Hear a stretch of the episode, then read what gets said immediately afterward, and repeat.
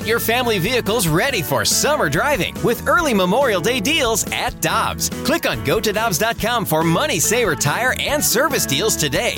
Dobbs, with 43 locations, real deals are always close by. Another day is here, and you're ready for it. What to wear? Check. Breakfast, lunch, and dinner? Check. Planning for what's next and how to save for it? That's where Bank of America can help. For your financial to-dos, Bank of America has experts ready to help get you closer to your goals. Get started at one of our local financial centers or 24-7 in our mobile banking app. Find a location near you at bankofamerica.com slash talk to us. What would you like the power to do? Mobile banking requires downloading the app and is only available for select devices. Message and data rates may apply. Bank of America and a member FDIC. Time now for the BK and Ferrario podcast, presented by Dobbs Tire and Auto Centers on 101 ESPN.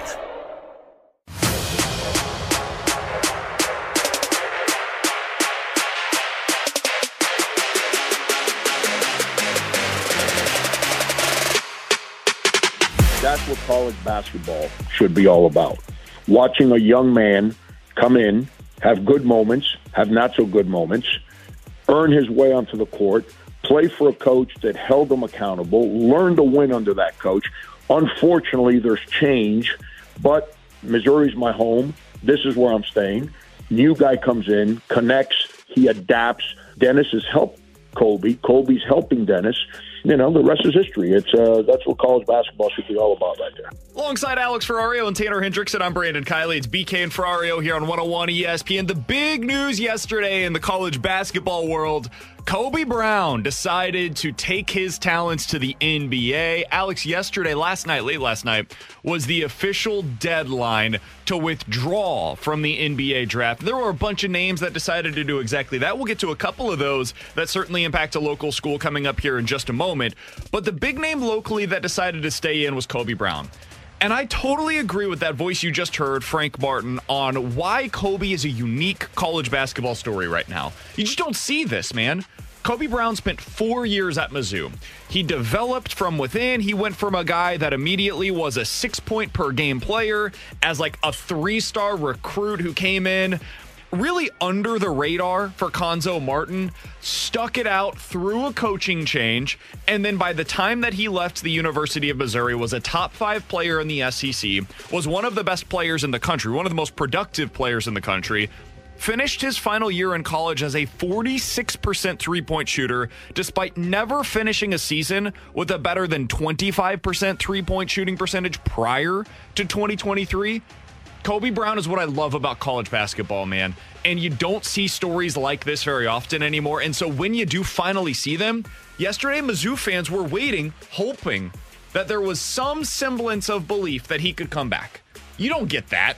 Normally it's, oh, we got one year with him. We'll see him go off to the NBA and we'll move on. And there's nothing wrong with that necessarily, but there's just a different connection that you get when you see a guy develop the way that Kobe Brown did at Mizzou. So I think he's going to be a really good NBA player. I don't think he's going to be a star, but I think he's going to latch onto a roster, probably be an early second round pick. And I hope he goes on to have great things in his NBA career because of the connection that he was able to make with the college basketball community in Columbia and the local areas that follow Mizzou. Yeah, I got to be honest. When you guys sent me the text last night that he was going into the NBA draft, I was a little bummed because I was hoping he would come back, which I, would, like you mentioned, I would imagine a lot of Mizzou fans were. But it was a really fun story to witness this past year, and I can only imagine watching the success of Kobe Brown last season under Dennis Gates, and then of course, people seeing the narrative of Kobe Brown of being with Mizzou and lasting all the way up and not going through the best run with different head coaches and then capping it off with a playoff performance that Kobe Brown did through the regular season also that's got to at least instill some more confidence in younger players high school potential commits to go play under Dennis Gates because Absolutely. of the impact he had on Kobe Brown. Because Kobe Brown was not a recognizable name prior to Dennis Gates. Not nationally. Not nationally. Dennis Gates steps in in one season, makes him one of the hottest names in the SEC. I think that's a really important point here because Dennis Gates can take this case study to parents around the high school Absolutely. recruiting right now and say, hey, listen, we had this kid, his name was Kobe Brown. When he when I got to Mizzou, he was a good player, objectively good player. I don't want to undersell what Kobe was prior to Dennis Gates being there. A really nice player. but he had no chance of being an NBA guy because he couldn't shoot the three. Yep. After one summer, one, one summer of working with Kobe Brown, he went from being a career 24% three point shooter to a 50 or uh, 45% three point shooter overnight. That's what's going to get him drafted. If you could just uh, go one skill, what is it that, about Kobe Brown? How why is he going to be drafted this year when previous years he had no chance to do so? It's his three point shot. It appears to be a repeatable skill for him, and in the league, if you can make that shot, they're going to find a way to get you on the court, especially when you have the size and versatility that Kobe Brown does. Now he can go to a bunch of wings across the country. Uh, Dennis Gates can and say, Look at Kobe. Look what I did with him. You're more talented than that guy. I will get you to the league. And now he has proof that he can do it. So that's huge for Mizzou. It's huge for Dennis Gates. And it's really great for Kobe Brown to be able to say as well, because now he's going to go make himself a couple million bucks, hopefully. Yeah, I, am fascinated to know where he goes because the perfect landing spot, like a team that's good at developing players. He's a guy that I think can take off and to be a really good role that's in player. the NBA Finals right now. I, I so badly want to see him on the Miami Heat. I think he is a perfect fit for them. Yeah, he makes sense for Miami, and he reminds me a little bit of a former Miami Heat player. And I've brought this up before. He reminds me a little bit, and again, we'll see if he develops into kind of being this guy, a little bit of PJ Tucker. That's sure. who he kind of reminds me of, a guy that not really going to be known for driving to the basket and scoring a ton of points points, be a solid defensive player, good rebounder, and be able to make a ton of threes. Like that, that's who he reminds me of. If you can get that guy in the second round, I think Tucker was taken in the second round, if I'm not mistaken. He he reminds me so much of him, and I, am excited to see where he ends up going. I even got a little excited. I saw some might say he might could be like an Indiana Pacer, and let me oh, tell oh, you, God, he went to visit them. I yeah, got don't, a little bit of excitement. Don't join that team. All, it's that. just misery but every year. I, I, I'm I'm excited for him, and it is a great thing for Missouri to say, hey, look at what we were able to do in year one with Dennis Gates, because that three point percentage isn't luck. That, that's something that he worked at in uh, the offseason with Dennis Gates and his coaching staff to help improve that. And that's something that, to your point, if you had one skill to get you into today's NBA, it's a three point shot. And the fact that they're able to work on that, help him improve that skill, it's something Missouri can take across the country and say, hey, you want to come to us because we can help you get to the NBA. Look at Kobe Brown. So the other thing, Gabe DeArmond asked this on Twitter earlier today. He said Kobe played 123 games and more than 3,000 minutes in his time at Mizzou. To crack the top 10 in school history, a player would have to play five more games and 700 more minutes than Kobe did in his time at Missouri. In the era of the free transfer, do you think we will ever see a player crack the top 10 again? Gabe DeArmond says to him it seems doubtful. The most recent guys that were able to play more and more often than Kobe Brown in terms of games and minutes, Marcus Denmon and Kim English both played 141 games at the University of Missouri. They finished in 2012. It's been more than a decade since they played for Mizzou. Jimmy McKinney was the most recent player to finish in the top 10 in minutes played. His last year at Mizzou was in 2006. T Bone was like four yeah. at the time. I don't think we're ever going to see that again. I, I, I'm just trying to imagine a scenario where that takes place.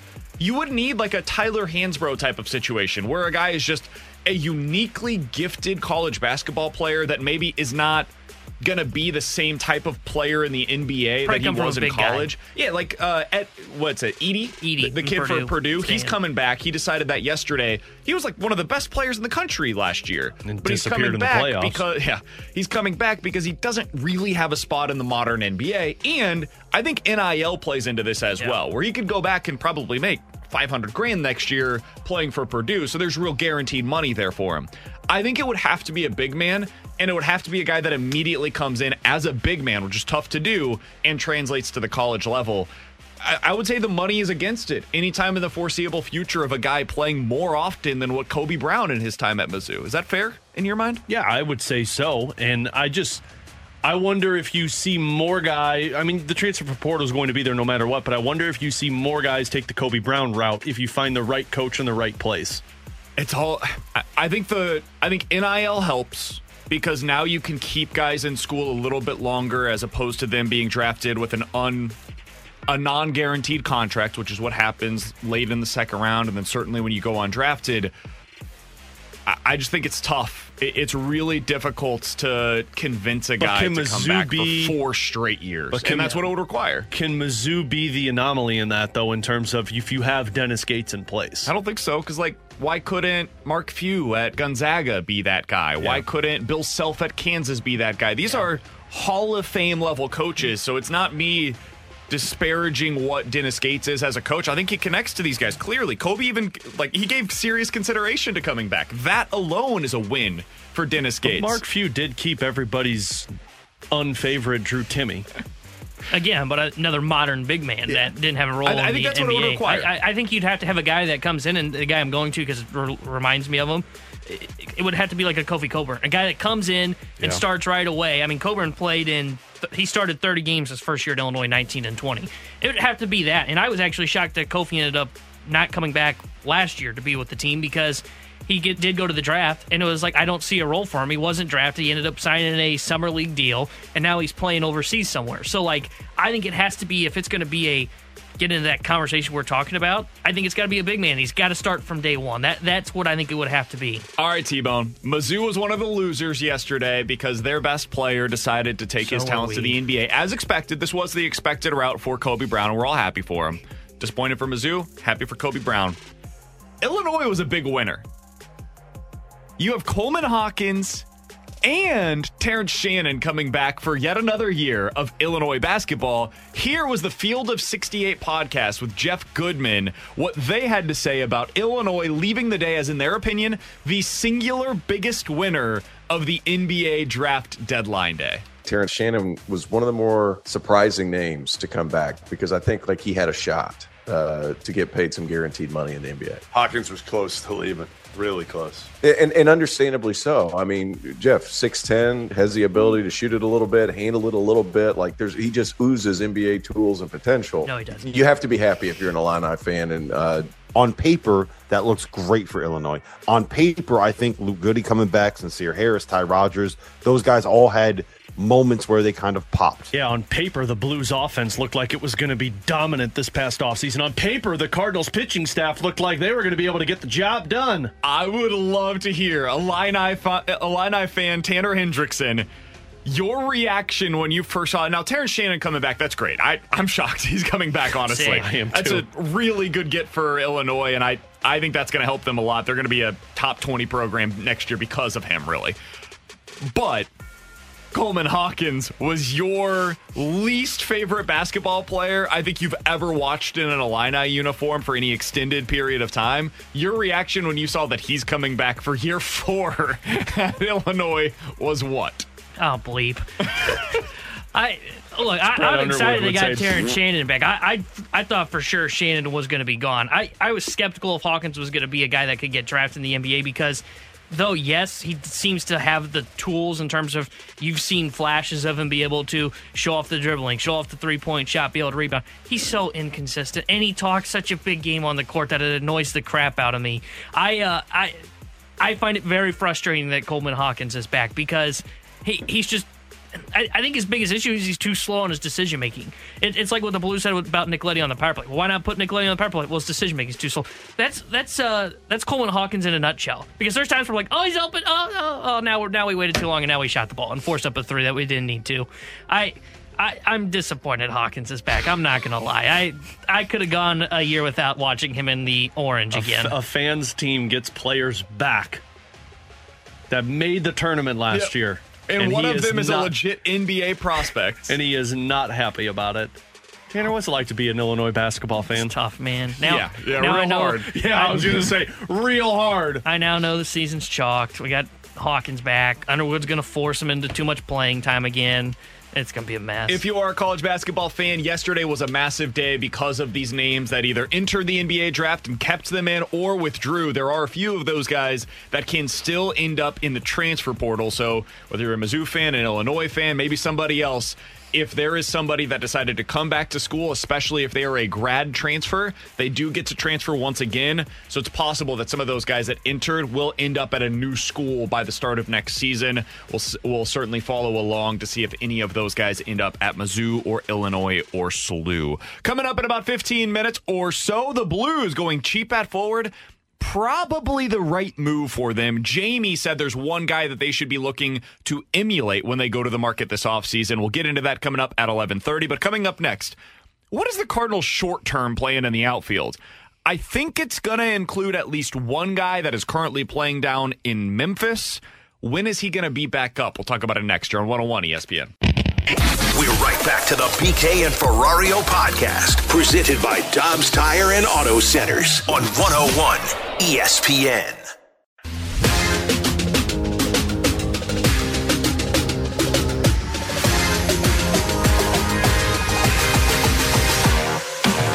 let's face facts. Jordan Walker was not the issue when he was sent down. The guy's an electrifying player. No, he's not a great right fielder yet, but you know he hit he had a 114.7 mile an hour ground ball the other night. What's wrong with that? You know, I I, I don't think he's ever going to be the 35, 40 home run guy, but I think he can be a 100 RBI guy. I think he can guy a guy who hits 35 doubles a year. Put that in any lineup. Any team in baseball would take that right now. Alongside Alex Ferrario and Tanner Hendrickson, I'm Brandon Kiley. That was John Denton, Cardinals insider for Cardinals.com, on with us yesterday. If you missed any of our conversation with him, be sure to check it out on the podcast page, 101ESPN.com, and the free 101 ESPN app is where you can go. Especially the end of it. To find it. Right, Tanner? He did call T Bone an egghead, so that is something that you can find and at the it end was of yesterday's on the rewind 314. So Bot. he was talking about potentially bringing up Jordan Walker. Walker once again hit a home run yesterday. He has heated up in a big way over the course of his last 19 games. He's batting 275, but he's also hitting for some power again. He has six doubles, three home runs, and 15 RBIs in his last 19 games. Alex, I think it's time. I think it's time for the Cardinals to call him back up. Now, you don't have to do it today. Like, I'm not saying by the end of the day today, if they don't do this, I'm going to call him out. No, like, I don't really care what the timing is on this. But by the start of this weekend, I think you should be with your big league roster. I think you go ahead and, like, if you could make one move prior to Friday, it would be send down Barrera, bring up Jordan Walker, and then just start Jordan Walker in right field every day. Because right now you don't have a third starting outfielder. I think two of them, if Nootbaar is healthy, are Lars Nootbaar in center and either one of Brendan Donovan or Alec Burleson in left. That's your starting outfield for those two spots. If you do that, I don't know who's starting in right field. Probably Oscar Mercado right now. Maybe Tommy Edman right now.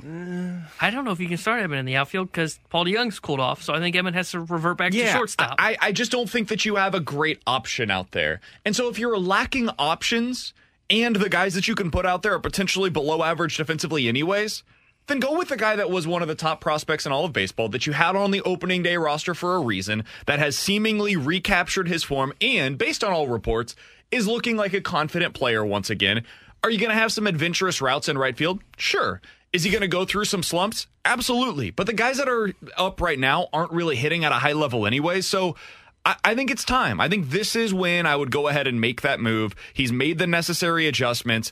I think it's time to go ahead and get Jordan Walker back up to the big league Anybody level. who is saying, well, don't bring Jordan Walker up yet because we don't want to deal with his defense in right field, have you watched the last three or four weeks of Mercado in center or Mercado in right or Juan Yepez in left? Like, there's nothing wrong with having Jordan Walker in right field and putting a little bit of growing pains through him in terms of playing defense. If the bat's playing, bring him up. You should bring him up. He should be playing, especially after what we heard with John yesterday talking about how how impacted he was of being sent down at the beginning of the season. So that is something that I would be curious about. Uh, somebody on the text line brings this up 314 399 9646 is the Air Comfort Service text line. I do think this is a fair point, and it is something that I would at least consider. They say I may be in the minority on this, but I would be really careful about bringing back Jordan Walker because I don't think you can send him back down again if he were to struggle. Maybe it is for the best to keep him down in AAA, keep him having success, and then later on this season, when you feel 100% right about it, you go ahead and bring him back up. Now, that is not how I feel about the situation. I would do it now.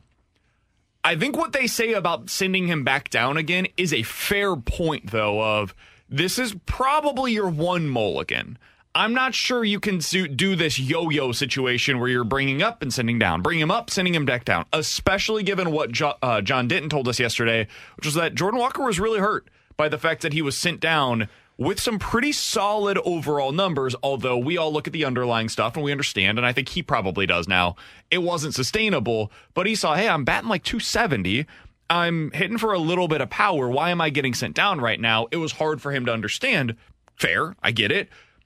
If you do that again later on this season, I do think there can be a human element to this where maybe you do lose him a little bit for the 2023 season. I think he'd be fine long term, but for 2023, So maybe that would be one reason why you don't make that decision today. Then don't do it again. Bring him up and keep him up. I mean, I know Nolan Gorman didn't go through the slump that Jordan Walker was going into there a little bit, but you stuck with Nolan Gorman all season last year and you had him work through things. And but you didn't. You did, though. I mean, he was on the team. Uh, he was sent back down, though, eventually. Yeah, but he was brought back up towards the end of the season. But then he didn't have a role. That's fine. And I know you want the at bats for him, but I, I don't think you can have him here sitting on the bench. I agree. I, well, you get you have a spot open to you in the outfield, so he wouldn't be. But what I'm saying is, like, you stuck with Nolan Gorman even after you put him down. You brought him back up. You didn't have a role, but you wanted him with the with the club. You want Jordan Walker with the club right now, even if he struggles and more guys are hitting, and you, you don't start him for a week stretch. Keep him with the club because that's going to be the growth period of all of this. And I'm not a former player. I don't know anything about this side of it, but I've seen it. I've seen it with a lot of guys that have done the up and down. And I've also seen guys that have stuck and how they've grown, whether it's in hockey or baseball or whatever it might be. Uh, Jordan Walker should be on this team on Friday, and Jordan Walker should not go back down in the minors the rest of the season. He should be up here, even if he goes through a cold spell. Yeah, I, I, I, think once you call him up, he's up here for good. I, I don't think you can do the yo yo back and forth with Jordan Walker. And if he's up here, he's got to be starting. So you have to go through those cold spells with him and hope that you can work out him if you do bring him up. I, I think they're going to be, though I tend to agree with you guys, I, I would probably call him up on tomorrow, on Friday, for the start of this Pittsburgh series because there's clearly an open spot right now. I, I would have Edman at short. I'd go Gorman at second, Donovan left, Nootbaar center, and Walker in right field. I think they're going to be a little bit more cautious with it because I don't think they just want to look at what do you say 19 games his last 19 games he's been playing well. I think they want to see a long sustained period of success down in AAA. Like I'm talking potentially till the end of June, and also that gives them time to go. Okay, Carlson's getting ready to come back, so we're going to be inserting Carlson into this lineup. How much longer till O'Neill's ready to go? I don't know if they really want to see much of him, but I do think they want to see some more of Alec Burleson. Mo said that when he was on with us yep. two three weeks ago. So and Burleson, by the way, I think he gets like put into scrap heap because he's not this shiny t- shiny object that was a top 10 prospect in Major League Baseball. Alec Burleson was a top 100 prospect in Major League Baseball, guys, and he has been hitting lately. He's been one of the very few guys on the Cardinals that has actually been hitting pretty well. You look at any of the underlying metrics, it's starting to show what they expected to see. He hits the ball hard. He makes contact a ton. Sometimes he is a little bit too much of a free swinger, I think, but he's done a pretty good job. And defensively, listen, it's not pretty out there. I would not call him an above average outfielder. I think he's like below average. I don't think he's bad. I, I think it gets overstated sometimes how bad he is out there. So I, I do have, I've got no problems with him being one of the guys in the outfield. I think if he's a, one of the four that gets regular playing time, I think that's perfectly well, fine. I think him. the other roster move should be Juan Yepez go down and bring up Moises Gomez. And I, I think that's possible. You. And I think that one makes sense because what's he going to serve? He's going to serve as a bench role, and that's fine. But if you call up Walker, you have to create this kind of jam of okay, he's got to be in right field, and then it's okay. Now who do we put in center? Lars Nootbaar. So two spots are locked up, and then they've got to figure out left field. And with Carlson coming back, we'll see what they want to do with him. I think they're going to plan on starting him in center field and they still want to get at bats for Burleson. I don't know how they view O'Neill. I think they're done with O'Neill, but they're going to try and trade him.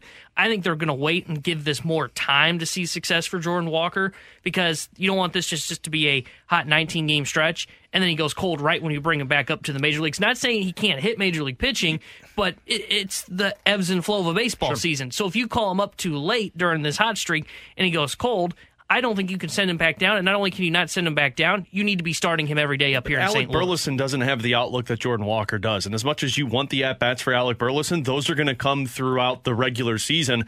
I need at bats for Jordan Walker. I need Jordan Walker to continue to play and learn at this level rather than keeping him in Memphis because he's figured it out. He's got it going. It's not a five game stretch. We're talking about a 19 game stretch here. And to me, that's still too small. I, I don't think it is. I think he's figured out what they I wanted Paul him to work was on. hot for what 20 games, and now look at him. He's gone cold again. That's like, a different entity, though. That's three I, I years of Paul I understand, but what I'm saying is, is every baseball player goes through it, and Walker's not reaching his ceiling this year. You put him I, in you the need minors. to be more cautious with him. You put him in the minors because you wanted him to get the ball off the ground more. He's showing that he's got more power. He's hitting for, or he's getting the ball off of the ground more. So he did what you asked him to do. Now, why are we keeping him down there? Bring him up. You're already playing Oscar Mercado and all of these guys in the outfield. You've got a spot for him. Dylan Carlson may be on the the the fast track back, but he hasn't even started a rehab assignment yet. And that's that's the important part to me is that Okay, so you end up bringing up Jordan Walker. He's starting in right field. I think there's enough playing time to go around. I think you can play Jordan Walker in right field. I think you have then playing time to go around for Lars Nootbaar, Alec Burleson, Dylan Carlson. Dylan Carlson was already a fourth outfielder for this team coming into the season. If you simply wanted to platoon Burleson and, and Carlson, you could do that. If you wanted to platoon them in one of those spots, you could make that work. If you wanted to platoon them with Brendan Donovan in the outfield as well, you could make that work. Paul D is a really good pro, uh, pro, portion of this conversation as well. T Bone, you mentioned he's gone very cold. Totally agree. That's going to open up some opportunities for Tommy Edman to sh- scoot back over to shortstop.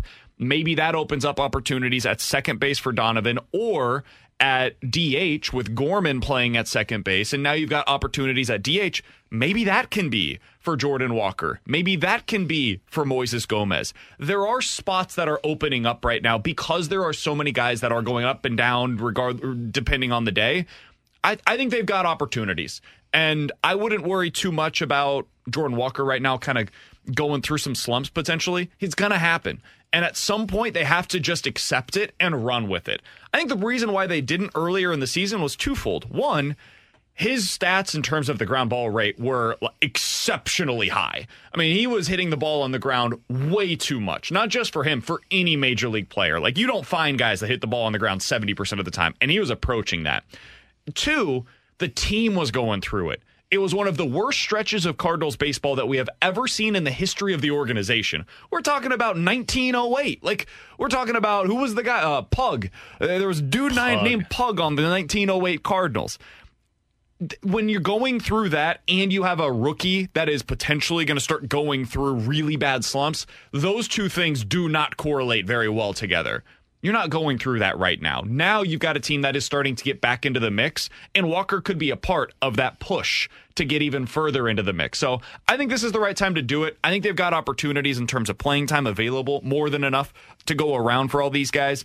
I think it's it's time. It's time to go ahead and make that move. Yesterday, by the way, speaking of this outfield, MLB announced the All Star designations for respective teams and what position you can go ahead and vote for each player for those teams. The Cardinals have a catcher representative, and it's Willson Contreras. No, I could have oh, thought it oh. was going to be Tres Barrera. They have three outfield options Lars Nootbaar, Brendan Donovan, and Tommy Edman, because of course, a shortstop nominee, a 2019 All Star shortstop, by the way, and Paul DeJong, And they've got Nolan Gorman listed at second base. I think there are two big takeaways from this. By the way, their uh, DH opportunity is Alec Burleson, which is just hilarious. Has, Go he, has him. he had a DH opportunity this I think, year? I think Stalter said yesterday he's had DH in three games. That makes sense. Sure. Of course. If that if that guy's getting DH at three games, then why the hell is Tommy Edman not at shortstop for you? Why not? Um, the reason why I think they did this is twofold. One, it, it, tells you everything you need to know about their current outfield mix. If you had told me at the beginning of the year Tommy Edman would be listed on the All Star ballot as a, as an outfielder, I would ask what in the bleep happened. How did we get there? For a million different reasons. They were already too crowded in the outfield, and he was supposed to be a very good shortstop for them, as John Mozeliak said in the offseason. And two, I think they just want Nolan Gorman to be a, an all star, man. I think they know none of these outfielders are getting in. It doesn't matter with DeJong. You're going to get Goldie and Arenado in.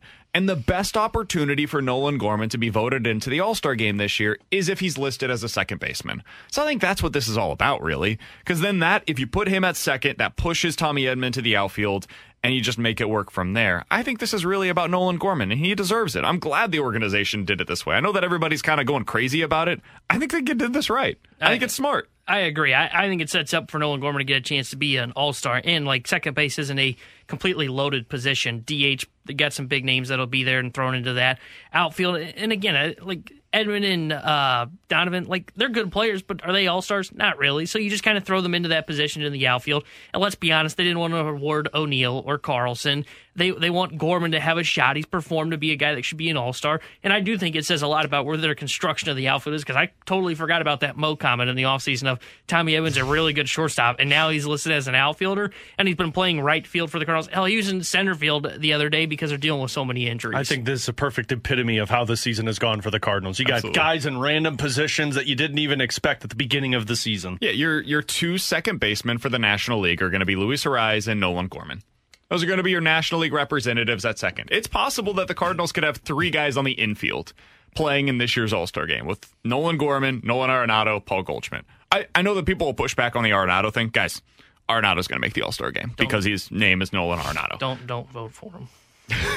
He's got to get it. He's not an all-star this right, year. wrong, or Whoa. indifferent, he's going to end up getting in. Coming up in about 15 minutes, we'll get to questions and answers. 314-399-9646 is the Air Comfort Service text line. But next, the Blues going cheap at forward is probably the right move for them this offseason. I think there's a caveat, though. There's one added thing that I, one added element to that conversation that I would like to throw into the mix. We'll talk about it next year on 101 ESPN. When you need mealtime inspiration, it's worth shopping Kroger, where you'll find over 30,000 mouthwatering choices that excite your inner foodie. And no matter what tasty choice you make, you'll enjoy our everyday low prices, plus extra ways to save, like digital coupons worth over $600 each week. You can also save up to $1 off per gallon at the pump with fuel points. More savings and more inspiring flavors make shopping Kroger worth it every time. Kroger, fresh for everyone. Fuel restrictions apply. We're right back to the BK and Ferrario podcast, presented by Dobbs Tire and Auto Centers on 101 ESPN.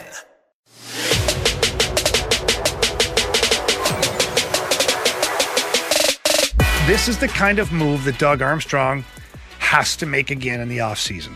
He has to find a player that is in and around that age bracket, uh, has the potential, has shown the ability before. Maybe wasn't a great year last year. Contract's not going to kill you, and give him opportunity and hope that everything trends in the right direction. He did a great job in bringing in Sammy Blais. Did a great job in the Kapanen deal, uh, and Vrana too was a really good one. But the players took the opportunity and ran with it.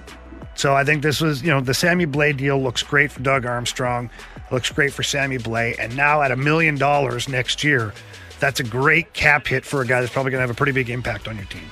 That was Jamie Rivers yesterday on the fast lane. Hard to disagree with anything he said there. Sammy Blais coming off of a really impressive uh, performance in the World Championships. Also, nine goals, 11 assists. That good, that's good for 20 points in his 31 games last year after being traded to the St. Louis Blues. Hell of a finish to the season for him. Hell of a trade for Doug Armstrong to bring him back here to St. Louis. And then maybe more importantly, the contract, bringing him back for just a million dollars in 2023. Really nice move for a guy that's going to be 27 years old. Brings a little bit of that sandpaper to the mix. Also has a little bit of that skill. Alex, I agree with what he's saying there. The Blues are probably going to need to go cheap at forward this offseason. I think that's why we've brought up Ross Colton. I know people probably get sick of us uh, banging that drum, but it's not so much because we think that Ross Colton is this superstar player. By the way, if you're not familiar with his work, he's a third line center for the Tampa Bay Lightning. He's a restricted free agent this offseason, and he's probably going to end up dealt because the Lightning just don't have the money to be able to make it work. He's probably going to get somewhere in that two to three million dollar range on a bridge deal.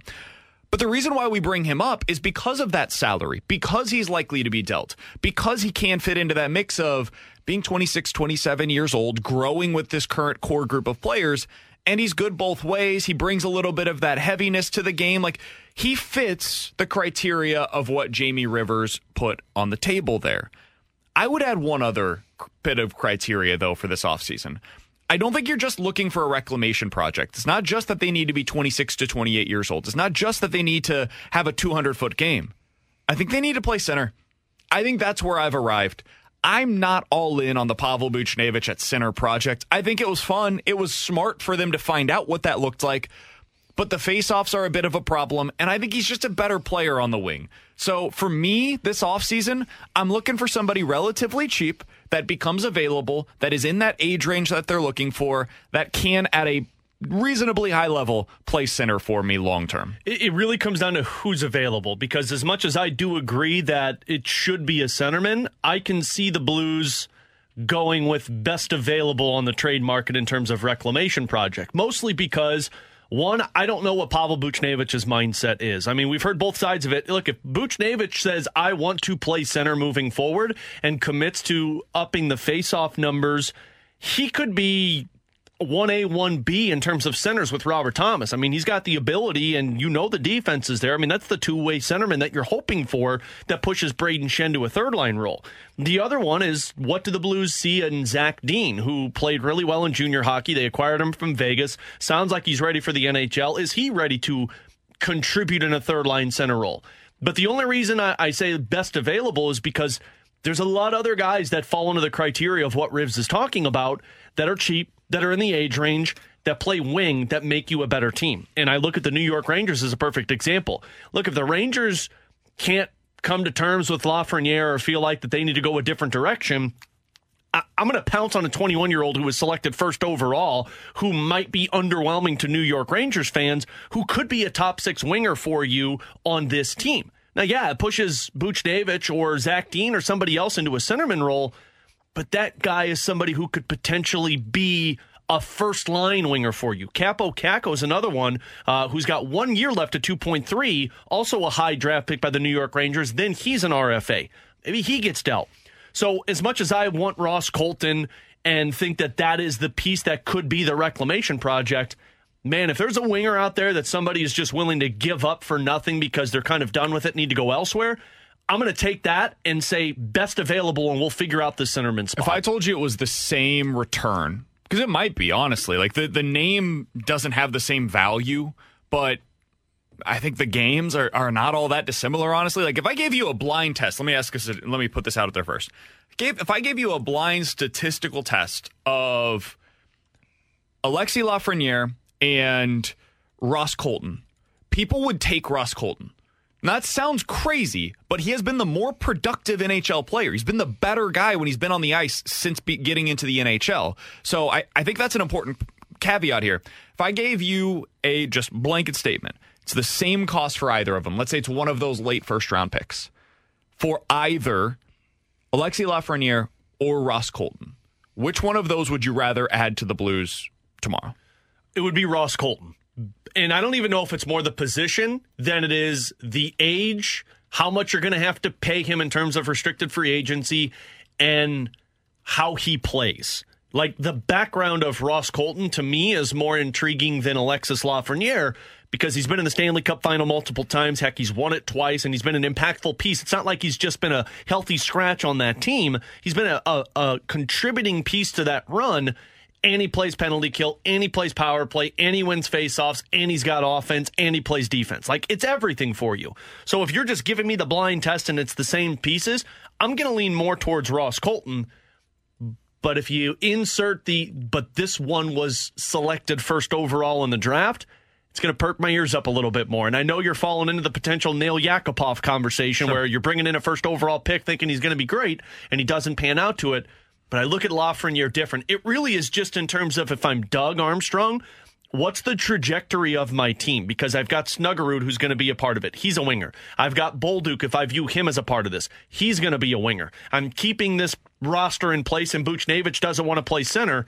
Well, then I need to go center in that spot. It also could uh, depend on what you do in the draft. And this is why I don't think you're going to get anything until, like, I think this, whatever the Blues do with those late first round picks, I think will take place on draft day. After they select their first pick. Yeah. Yep. I, I, think that they will have the conversations ahead of time. So that way they kind of know, they, they'll probably have some kind of whiteboard somewhere where they write down all of these different scenarios, right? It becomes a choose your own adventure, similar to what we did uh, with the Cardinals in this past offseason, where it's like, Uh, scenario one, two, three, four, five, and all the way down to like 27 of the different scenarios of what it could look like. One of those scenarios is probably we trade up to number four and get a center that we take in the top five that immediately is plugged in as our third line center this year. Yep. That is a potential outcome for them. And if you do that, well, then there's no reason to go out there and get a Ross Colton because now you've just drafted the guy that you hope becomes a better version of Ross Colton. And in that scenario, maybe you do then go out and trade for an Alexi Lafreniere and say, you know what? We've got too many guys for our top nine. We'll figure this thing out as we go. And you just make it work. Maybe that means that Jake Neighbours ends up on your fourth line to start out next season. Is that ideal? Maybe not. But having an extra forward is not inherently a bad thing for the St. Louis Blues. So I think there's a lot of different ways that this can go. I think the most likely scenario for me, if they end up keeping their number 10 pick and then just taking somebody, whoever that is, I think it is that they add a 26 to 28 year old center that is on a cost controlled contract at less than $4 million per year, and they end up trying to buy low on one of those players. The way that they did with Kapanen or Vrana or Sammy Blais, they got it right with all of those guys. Now it's time to do that one more time. And in my opinion, for this offseason, I think it makes the most sense to do that at center. Yep. And it all comes back to Ross Colton. And again, like you said, I know people are sick of hearing it, but man, there's just not a lot of centers that are likely to be available this offseason. When you go through all of the teams, you try to find the likely trade candidates. Like, and if I'm Doug, there's a lot of wingers. There's not a lot of centers. And if I'm Doug Armstrong, as much as I want cost control, I want somebody who brings a little bit of experience to my group. Now I know you've got Shannon, Faulk and Krug, and Parayko, and all these veterans. But man, if I can add somebody who's been there, done that recently, has been around a winning group of players, that's one thing that I do feel like this roster could use next season as they infuse these younger guys into a leadership role. Got to bring in some glue guys, and Ross Colton seems like he'd be one of those guys. Coming up next, 314 399 9646 is the Air Comfort Service text line. If you guys have any questions, we'll try to give you some answers here on 101 ESPN. We're right back to the BK and Ferrario podcast, presented by Dobbs Tire and Auto Centers on 101 ESPN. You've got questions, we may have the answers. Maybe. It's BK and Ferrario's questions and answers on 101 ESPN.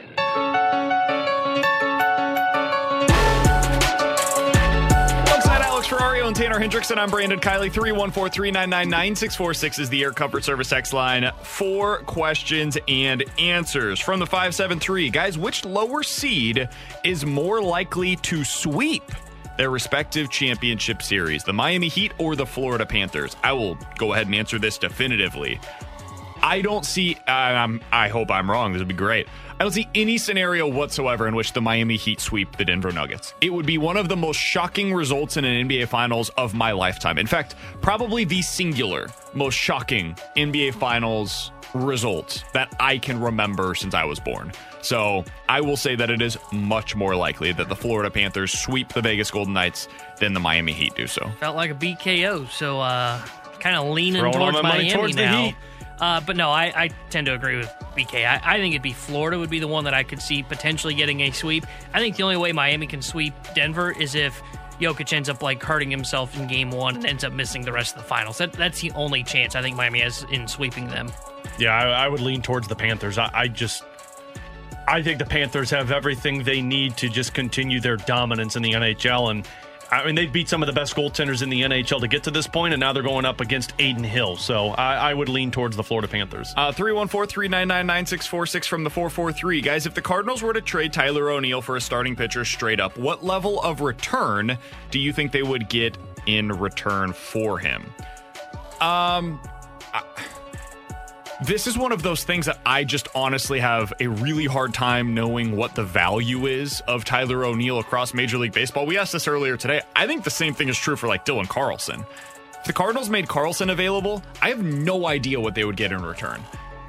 I would think with O'Neill, because of all of the injury questions and the lack of control long term, I think he'd be talking about like a Lance Lynn somebody that is a veteran starting pitcher that can come in and hopefully stabilize your rotation. And I don't think somebody like a Lance Lynn has a lot of value to the Cardinals because they don't need a back end starter. They need a front end starter.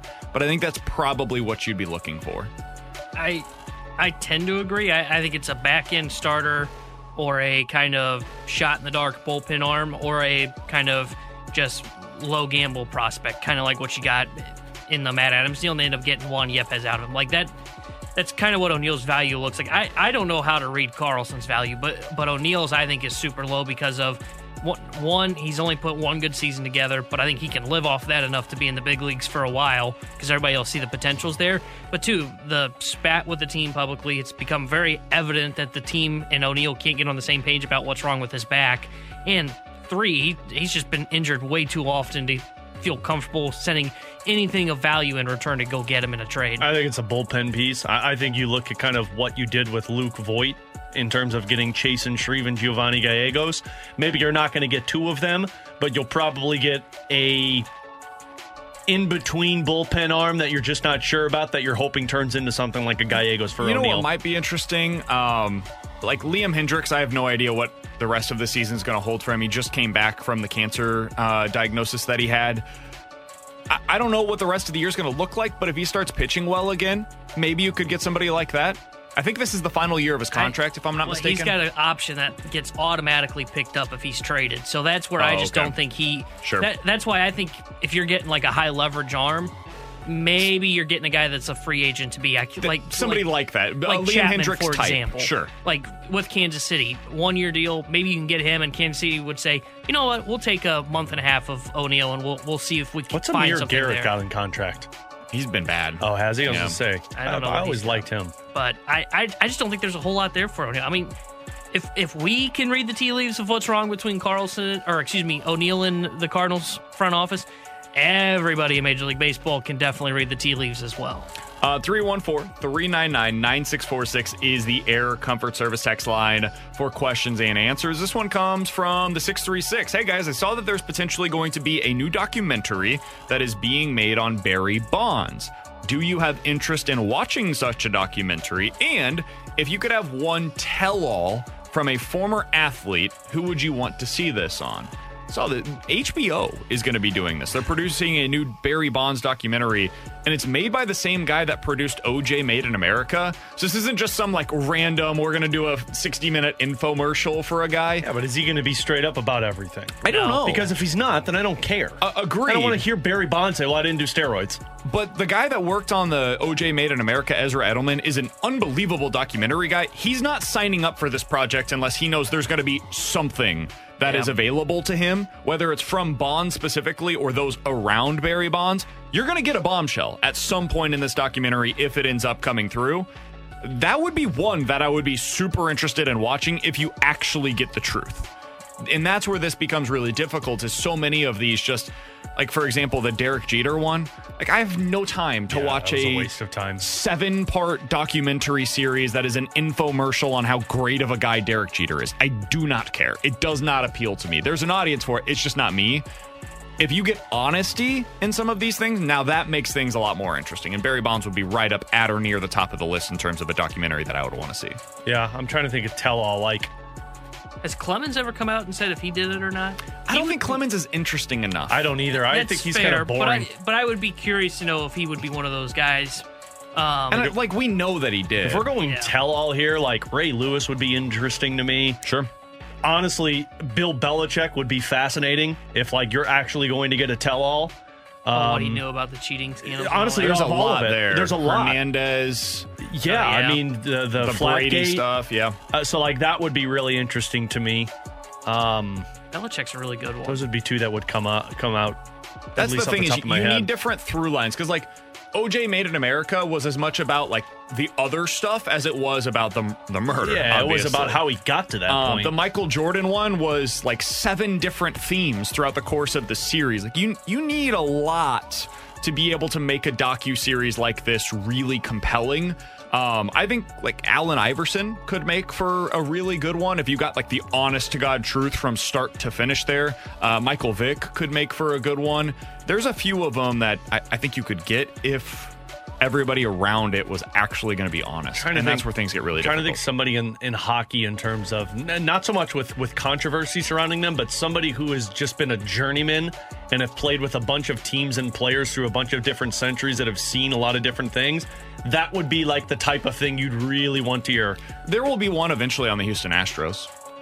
Yeah, yeah that's that'll be a true. good Somebody out of that. Like, who, who do you it- think it would be? Is it a position Luhnow. player? You think it's Luhnow? I mean, he's he's blackballed from baseball right now. He's got no future in the sport.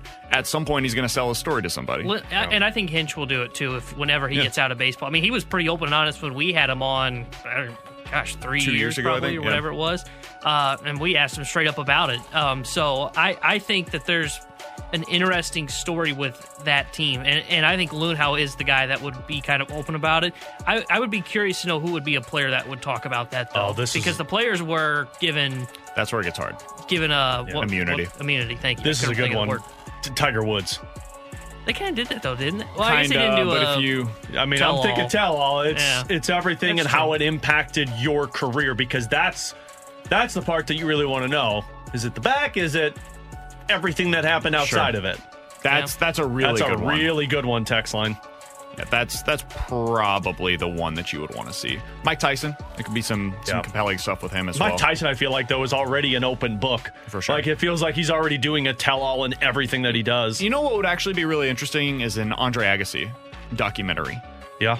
Because of everything that he went through and like from start to finish. I, I think tennis has some really interesting stories to tell that don't get enough pub. Um, so that, that could be another That's one. another one. Todd Bertuzzi. Yeah, that would be Bertuzzi, interesting uh, one. with uh, what's his face that he punched in the side of the head and basically lost it, then came back. Yeah. So Uh, the 2008 Florida Gators, that was basically a piece of the Aaron Hernandez documentary. So if you want to see that documentary, you, you Yeah. can. It's it's the Aaron Hernandez one. Uh, coming up next, the Cardinals have to hope for one of two scenarios, both of which almost feel kind of unlikely. But that's really the only way I think they have a chance to be able to get the ace that they are lacking. We'll talk about that in the thread that they are trying to needle next here on 101 ESPN. We're right back to the BK and Ferrario podcast, presented by Dobbs Tire and Auto Centers on 101 ESPN.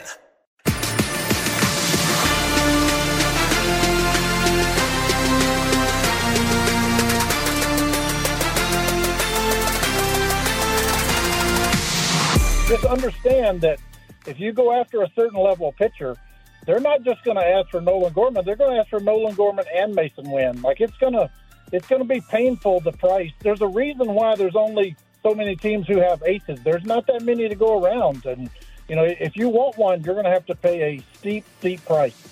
Alongside Alex Ferrario and Tanner Hendrickson, I'm Brandon Kiley. It's BK and Ferrario here on 101 ESPN. That was John Denton yesterday on with us talking about the starting pitching market, which, guys, is not particularly robust. Here is what Ken Rosenthal had to say earlier today in his article on The Athletic. Much can change in the next two months. Teams with healthy starters almost certainly will be looking opportunistic. Those t- teams, however, are few and far between. The number of starters available seems to diminish by the day, end quote. Again, that came from Ken Rosenthal in his latest piece from The Athletic. The title of it being MLB starting pitching trade market is short on supply and high on demand. oh, that's always good for the Cardinals. That means they're ready to spend. Guys, this is one of the biggest issues facing the Cardinals right now. It is not just what they are lacking. It is also the unfortunate nature of who has those arms available to them and where they currently stand in their standings. I think there's two scenarios that could potentially play out that end up helping the Cardinals in this regard. One is that one of the teams in the AL Central just pulls away in a significant way. I think that's highly unlikely. I don't think any of those teams are good enough to make that kind of a run. But if there is one, it's probably the Minnesota Twins. And in that scenario, one of the Tigers or the Guardians, maybe even the White Sox, end up selling off bigger pieces than what we're currently anticipating. The other scenario is probably the Boston Red Sox fall completely out of it in the AL East, so much so that they are not even close to the wild card, and then they consider selling on Chris Sale. I think those are the two scenarios that would present themselves that open up a door for the Cardinals to say, you know what, this is our opportunity to land that front end starter that we've been looking for. Barring one of those two things happening, though, guys, as much as we've talked about all of these different things that could happen, typically what ends up happening is much less exciting than what could happen. And what you'll see is there will be like two real starters that end up getting dealt, and they'll go to the legitimate contenders. They'll go to teams like Tampa Bay or Texas or Atlanta or the Dodgers that are willing to spend significant capital because they think this is their year. Meanwhile, the Cardinals will end up with Rich Hill. Yes. If they end up with Rich Hill, I am. You remember how I said yesterday that like people misunderstand me? I'm not turning off the games. I'm still paying attention. Yeah. If they trade for Rich Hill, I'm turning off the games. Are you kidding me? I'd be so excited. I can't hide it. That's, Oh, really? Yeah. You want that 45 year old pitching for you? Yeah. Why I'm not? on a good lefty. I, I I think the Chris Sale is more realistic for this Cardinals team than the White Sox because as much as we've talked about the White Sox, I mean, do we really believe that they'll trade Dylan Cease? I, I feel like that's It seems like all of the national analysts are throwing a lot of cold water on that possibility. Ken And- Rosenthal basically said um, in his piece Dylan Cease, no. Jeff Passan basically skate. said, Dylan Cease, no. Like, no hesitation between them whatsoever. And that's where it comes to Lucas Giolito, who is a really good pitcher, but you've got injury concerns with that. And can he be that ace for you? It's the No, kind of Shane Bieber number two or conversation. three. And He's so- worse than Bieber. And so that's why you're talking Lance Lynn or something like that. So I go to Chris Sale because Chris Sale makes the most sense in terms of Cardinals making a trade. Now, there are some stipulations. Are the Boston Red Sox out of it enough? And does Chris Sale want to be traded elsewhere? Because those two things have to happen first. But let's say all of that falls into place. You're talking about a veteran who's been there before, lefty, strikeout stuff, has what, one more year under contract? And you're not having to give up the amount of capital that you would to go out there and get a younger, controllable ace. That seems all St. Louis Cardinals at trade deadline for you. So Chris Sale's the one that makes the most sense. And frankly, I would be pretty excited about that. I'd still have the tight butt cheeks wondering is he going to get injured in a couple of weeks and now we're stuck. But if you don't, I mean, you saw it when the Cardinals played Boston. The dude still's got a lot of strikeout stuff.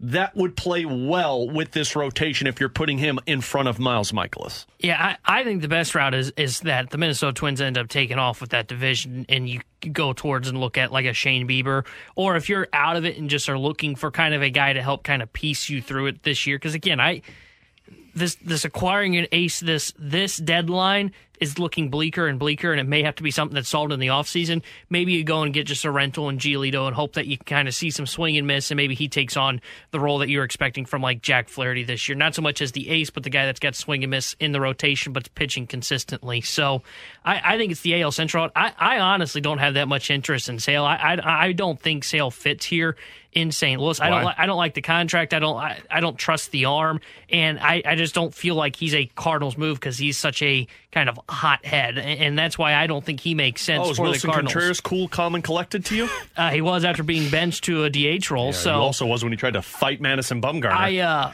I, I, I just don't think Sale's the guy for the St. Louis Cardinals. I, I also think, and this is where it's tough, is I, I just don't know how well the Cardinals match up. I think there's kind of a third scenario that I think people that like when we had uh, who was it Paul Hoynes on kind of tried to put water on it and cool the flame of it, but I think it's something that could kind of spark up as we get closer to the deadline. If the Guardians are still hanging around in it and they're getting uh, uh what's his name Triston McKenzie back, one of their top arms, I I could see where they still consider moving Bieber at the deadline and look to add offense because they've got enough pitching depth. And if that's the case, I wonder if the Cardinals can match up with them there. But I, I, I just don't know because the guys that make sense would be like guys like Tyler O'Neill because he's got power. But how much value does he really carry? Same with Dylan Carlson. Are they interested in guys that are positionless and Juan Yepez and kind of Alec Burleson? That that's the one that I think makes the most sense. But I don't know if it's going to happen. Yeah, this is where it gets really hard. Is like, okay, cool. So you got Shane Bieber. Now who are you giving up? Like, I, brought up Tommy Edman as a potential trade chip that you could throw into these discussions for teams that are trying to contend, and then you make the move that's similar to what they did last year with Montgomery, where it's like, hey, you need this, we need that. Maybe we can have a swap here of position player for pitcher. I- I don't think you have position players that rise to the level of acquiring a Shane Bieber. Maybe the Guardians, I, I could see this maybe say, you know what? We really like Dylan Carlson. We think that there's more value here than what a lot of other people are suggesting. And we think he can be a centerpiece in a trade for Shane Bieber. We're, we're willing to do that because of the control that Dylan Carlson has. Okay, maybe. Maybe that ends up being something that you could do. But otherwise, it, it's just hard to find the deal that happens in season. Off season, I think it. I think Shane Bieber is a perfect offseason acquisition for the Cardinals because it doesn't require them to go to the market. They can re sign him before he hits the market, before they have to bid against other teams. Like, he makes all the sense in the world this offseason. But if we're talking in season deals, it's hard for me to find the fit there. It's hard for me to find the fit for most of these guys. And that goes back to Alex's idea of Chris Sale. I just disagree with you vehemently. T-Bone, Vehemently. On the Chris Sale thing. Just get him a T-shirt that says vehemently. I, I think Chris Sale's a really good pitcher, and I think the Cardinals are in the business of acquiring really good pitchers. Someone just texted in from the 314. Sale would have been great five years ago. Now, not so much. You can't chase big names with significant miles on their arms and injury concern. Agreed. You can. That's the Cardinals' move. Also agree. Like I agree with that texter totally. Now give me a better name. And, and this is where it gets really difficult. Is okay, sure. I don't think that uh, Chris Sale is the ideal option. I would love for them to go out and get Shane McClanahan. But he's not available. Is he though? Like, no. Oh. Shohei Ohtani, you're not matching that price. You would have to give up Jordan Walker and Nolan Gorman and Masyn Winn and Tink Hence and more. Nah, So if prospects. you if you guys want to do that, like, okay, cool, we can have that conversation. Nobody wants to. Nobody. For any of these guys that we're talking about. And so even when you do get into the interesting names, there are drawbacks to them. Dylan Cease is not having a very good year this year and has real injury questions. Do you want to go that route? Maybe, but now we're talking about giving up Masyn Winn again, probably. Are you willing to do that for a guy that has as many questions as Dylan Cease does? I think the majority of the audience would probably say no. Shane Bieber, I really like him. Are you willing to give up Masyn Winn or Jordan Walker in that conversation? I think most people would probably say no because he's probably more of a two than a one at this point in his career. So now you get into the okay, then what can we get that doesn't cost a ton money wise or prospect wise that does have some questions, but if he hits the upside, we've got a legit number one starter. In that lane, that's Chris Sale. And you want swing and miss stuff, T Bone. I mean, he's going to be the best swing and miss stuff that's available. T Bone, your stuff via your trade. questions about him are more off field than on field, I'm guessing, right? I, I think I, not so much. On, I think on field is just injury concern, but again, Right. that's with And that you're gonna get that anywhere. Every every arm, but I'm more concerned about him because you're talking about a guy that had pitched very few innings over the last what has it been two three years. He's been dealing with injuries. I mean, he missed all of 2020, 2021, 42 and two thirds, 2022, five and two thirds. Like this is the most innings he's thrown at 55 and a third in the last three years. So there, there's serious concern The with injury his arm. questions are very real Eh, with Chris Sale. and that that's where I am. Is it's the concern with the arm, and then also just depending on how much Boston's willing to eat in the contract. Because I again, what you bring in Chris Sale, I would say nothing. Then I'm definitely out. If, if they're not Why? eating money It's in not that even a bad contract, contract. because that's going to limit you in what you're doing in other off seasons. And again, oh, you're Oh, Yeah, dealing with the Chris Cardinals Sale. are going to spend God knows Well, now, what hey, in the offseason. we can't have that Okay. reaction, but when we Oh, mention I it in other other segments when we're talking about it, we always talk about the drawbacks of adding money to any sort of deals. Oh, I don't, because We they're never going to add money We to do. deals. With who? I can't remember the name, but we've definitely talked about where it's like, well, if you sign this guy to this or you give out this kind of money, you got to remember the implications Yeah, it has for in years to long-term. come. This is a a one-year deal. I know, but I think you can spend that money that's being put into sales Who are you next getting year. this offseason and $27 million that will give you the upside of Chris Sale? I think Aaron Nola could be that guy. I don't For think a seven-year deal, they're Yeah, not doing I, that. I think again, but that's And- where the and model is I being wouldn't do that. tested. Aaron Nola is a guy that right now is not pitching well, guys. Like we we also have to look at the results of what's happening currently. Aaron Nola is having a down year. Shane Bieber is having a bit, at least when it comes to the swing and miss stuff and the underlying numbers of a down year. The guy that's actually performing based on any of the underlying metrics, strangely, is Chris Sale. Like, and, and so I just I have a hard time. And all of this might be moot because he might not be available. Or The- he says, I'm not going to St. Louis. Sure. Both of which are very realistic scenarios here. But the reason I bring up the name is because $27 million for a pitcher of his caliber is not a lot of money. And it's a one year deal, which is what the Cardinals prefer. Their problem is the term. Their problem is if you get Aaron Nola, you're giving him eight years. Their problem is if you try to go go get Shohei Ohtani, it's a 10 year contract that you're laying out. I disagree with their philosophy on those deals. Don't necessarily disagree with them on the pitching side of things, but that's a different conversation for a different day. But when you've got a one year, $27 million contract that's making up uh, what, what he's making next year, that's basically Waino and Montgomery this year. Like, repurpose their money and you get it with Chris Sale. And I don't expect them to go into any market this offseason and spend significant money. They just did it with Willson Contreras. Now they got to take a couple steps back and reset the books for the next three years before they're willing to throw out more money next offseason. And I think they should. I think they need to with these starters, or they need to trade for one. Like they, they need to do at least one, maybe both of those things. I also think it's possible they would trade for Chris Sale and then trade in the offseason for a Shane Bieber. Like that that is I think what the ideal scenario would be for the Cardinals. But again, I we say all of that to say this. Man, finding an ideal match is hard Yeah, it's gonna for this team because they're not the only ones that are looking for starters. Everybody right now is looking for starting pitching that can go ahead and help them because there's just not a lot of it that is likely to become available. The prerequisite for any of these conversations that we're having is somebody running away in the AL Central and somebody falling way behind in the AL East. The odds of either of those two things happening feel pretty marginal right now. And then if it's not one of those two things, now you're looking at the National League. Who's trading with you? And who's the team that has the pitching that you're looking for? It's not going to be the Brewers. They're not going to trade in, in the division for a Corbin Burnes. the Mets aren't trading. They think they're going to be in it. They're in the same position as you. Same thing for the Phillies. I don't think they're going to be selling. We talked to Buster last year and he said, hey, they're not a team that's going to be willing to give up on a season even if they're behind. And last year it worked out for them because they ended up going to the World Series. I just I don't really see the clear match other than really two or three teams. It's Chicago and uh, with the White Sox, it's Cleveland, and it's Boston. It's one of those three teams that is likely the match for the Cardinals as we get closer to the MLB trade deadline. Coming up next, we're going to play a game of slump or stink. We'll explain it here on 101 ESPN. Chris Sale stink. We're right back to the BK and Ferrario podcast, presented by Dobbs Tire and Auto Centers on 101 ESPN.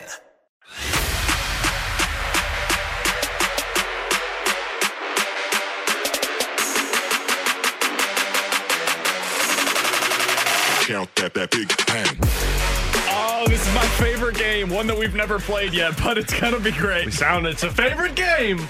314 399 9646 is the Air Comfort Service X line if you guys would like to play along. It is cleverly named Slumps or Stinks. I'm going to be totally upfront with you guys. It was originally called Slump or Suck. These guys vetoed that. That would be a BK was little too very tough. angry Just a today. little too aggressive. Yeah. And I think rather than saying somebody sucks, And every time I let's have just say somebody said stinks. somebody sucks on air, BK always goes, "Whoa!" Yeah, we got to If we- criticize the performance, not the player. If we want to That's play what the we're doing BK here. and Ferrario version, we can do slumps or sucks. That's fair. You text in. So who you you can, think you slumps can or name it sucks. whatever you want to in your own mind. But for us, we're going with slump or stink today. I'm going to throw out a player. I'm going to tell you whether what he's done lately, and you guys tell me if this player is in a slump or if, uh oh, this guy just stinks. And let's put a disclaimer on it. This is about your athletic performance, not about you as an Yeah, individual. the, the, the individual might be kind, they might be great, they might be enjoyable to be around, but right now their performance All of these guys are great guys, is lacking. according to John Mozeliak. They got Number to be six, here. That's why He's just here. a good guy. Yeah. And that is why Chris Sale will not be a part of the Cardinals. Because De he is not a good guy. He has scissors. Paul DeJong. Start out with him. In his last 18 games, boys, he is batting 143. And in that stretch, he has hit five home runs, but he only has four other hits. Oh, oh my God! Wait, so he's got nine hits and five have been home runs. Correct. What were the four? Are they all singles? Uh, one was a double. All right. So he has one double, What's his five slug? homers, three and one. His uh, slugging percentage is 397, which is not what you want. His on base percentage in this last 18 Oh, this games is 230.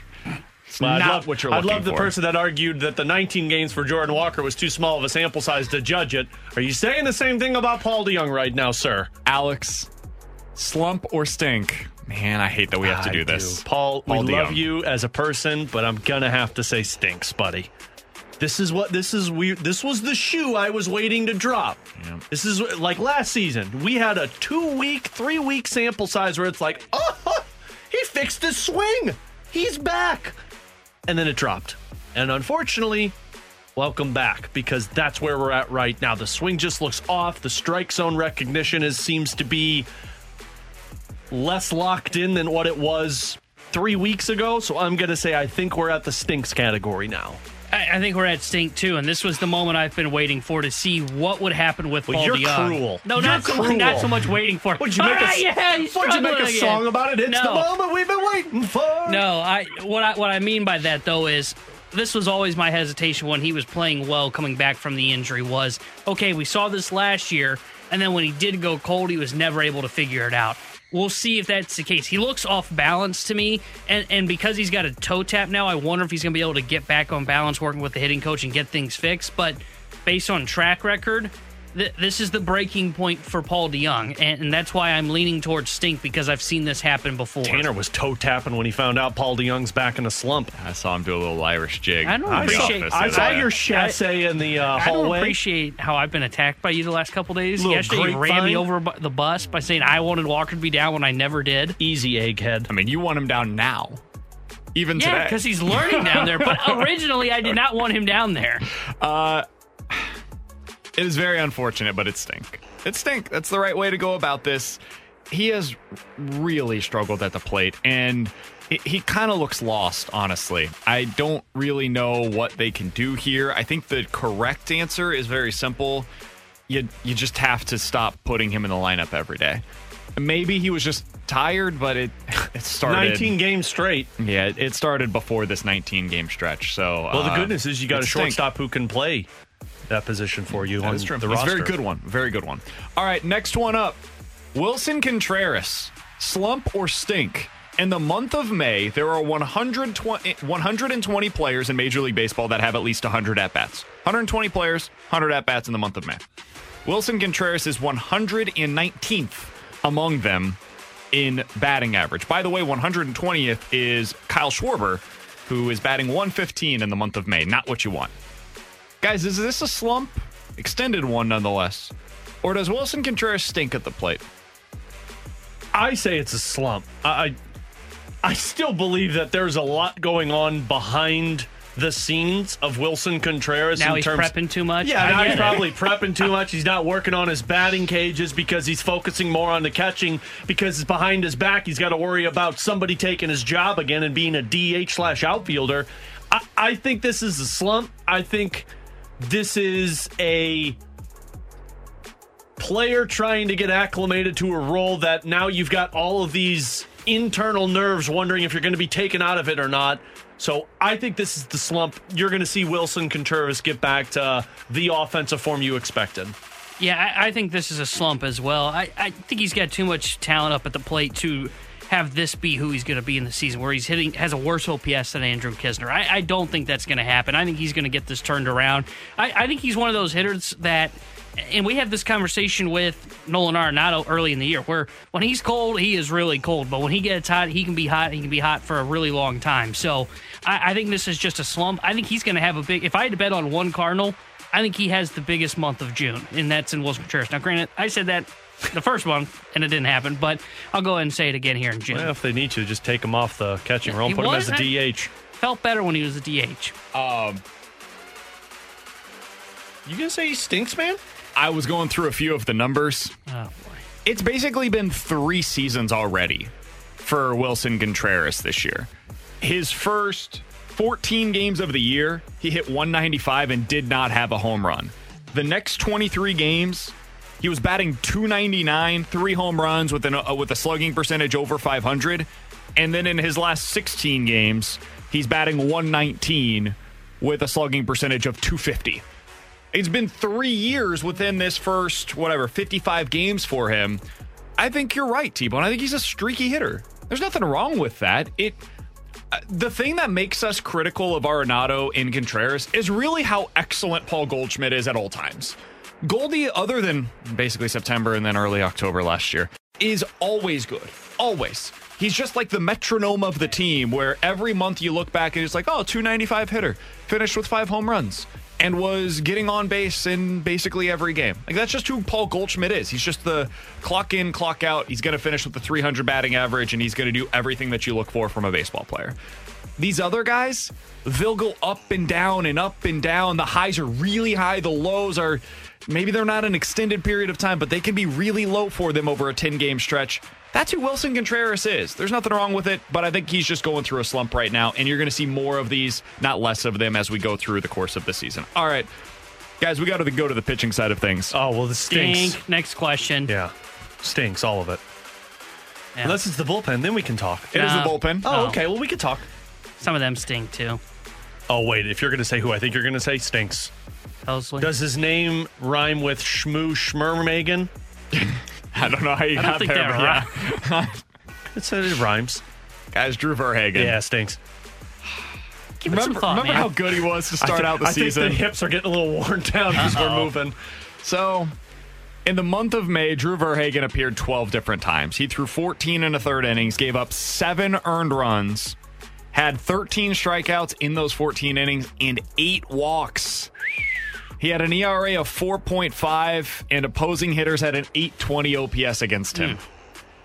Guys, is this a slump or does Drew Verhagen stink now? I, I think this is the stink side of it. I think what we saw at the beginning of the season was the slump side of it for Drew Verhagen, but in a good way. I don't know what a Can good you slump when would you're be. good? I don't know what a good slump would be. Text us what uh, what uh, a thesaurus would say a good slump is. I need a different word for it. Slump buster. Slump buster. He had a slump buster month. I don't think that's what that is, but maybe. That was Drew Verhagen. I- I'll tell you what I've seen from Drew Verhagen. A lot of home runs. A lot. Well, that. But a lot of what Jack Flaherty was going through at the beginning of the year, where frustration sets in, like that first at bat that he goes up against. If he misses the strike zone, or if the player gets a hit, or if he walks him, Verhagen looks like he's pissed off. And by that time, then pitches are going all over the place. You're not locating your spots, and they're going out of the ballpark. So I, I, I just maybe it is a slump, and maybe he can get out of this if this is more of a mental side of it. But man, those pitches just are not going where he needs them to. So I think this is just back to Drew Verhagen. Yeah, I, I think I'm with Alex. I, I think it's stink. I mean, he just has not looked like the same guy early on, and I, I think part of that is I, I, me personally. I just haven't felt like his breaking stuff has been as effective as it was early on. Because I remember early on, it was like, whoa, look at that curveball. And now it's like, whoa, watch that curveball get out of here. So I, I, I'm kind of on the point where we saw what was wrong with Verhagen last year. And look, the hip injury, I think that was a real thing. But I'm kind of wondering of if the first month was more of a mirage than anything. So I'm going to say stink. I like what you said in the comparison, Alex, to Jack Flaherty, because I think there is one thing in particular that is very true for both of them. If they don't have pinpoint command of what they're trying to do, their stuff is not able to overcome that problem. Th- Their stuff is fine, but it's not Chris Sale, for example. Their stuff is not good enough to overcome their lack of command. And Drew Verhagen this month has eight walks in 14 innings. Drew Verhagen in his first month, I think it was just one walk, if I'm not mistaken, over the course of the first month or so. He just he was a guy that was coming in, striking dudes out, and was not allowing other men on base. And he was getting hit way less hard, way less frequently than he is in the in the month of May. I'm with you guys. I think this is a, this is a stink, and it's too bad. I was hopeful based on what we saw in the first month of the season, but Drew Verhagen is not going through more than just a, a little itty bitty slump. This is this is something that's probably going to sustain for the month of June. Can we get to one more real quick? Please. We'll go through this one really fast. Please be a good one so I can say I'm not even going to give you the numbers on this because I don't think the numbers are as bad as what the the feeling is when you're watching it right now. Ryan Helsley, slump or stink? Is In the month of May, he had a, a 2.7 ERA. So, Yeah. like, the, the ERA is there. He's not blowing up very often. It's just in individual games, there are moments where it feels bad. In the command specifically, in his last six appearances, he's allowed six walks. Alex, slump or stink for Ryan Helsley? Man, I, I really don't know which way to go with this one because, like, Baseball Savant looks great, all in red, looks like he's fine. But it seems at some points people can read his fastball and can catch it, and then he's just out of commission. So I'm gonna say slump because I'm optimistic. Like you, you aren't one of the best relievers in the game, and then just completely lose it. So I'm gonna say slump with him, but it's it's towing the line of stink because I'm really worried that last year was just the flash in the pan for him. Yeah, I. He's a tough case to try and figure out. I actually am going to lean towards stink. I, I think bullpen arms are volatile. I, I think bullpen arms are uh, highly volatile to where they can be good, bad, good, bad.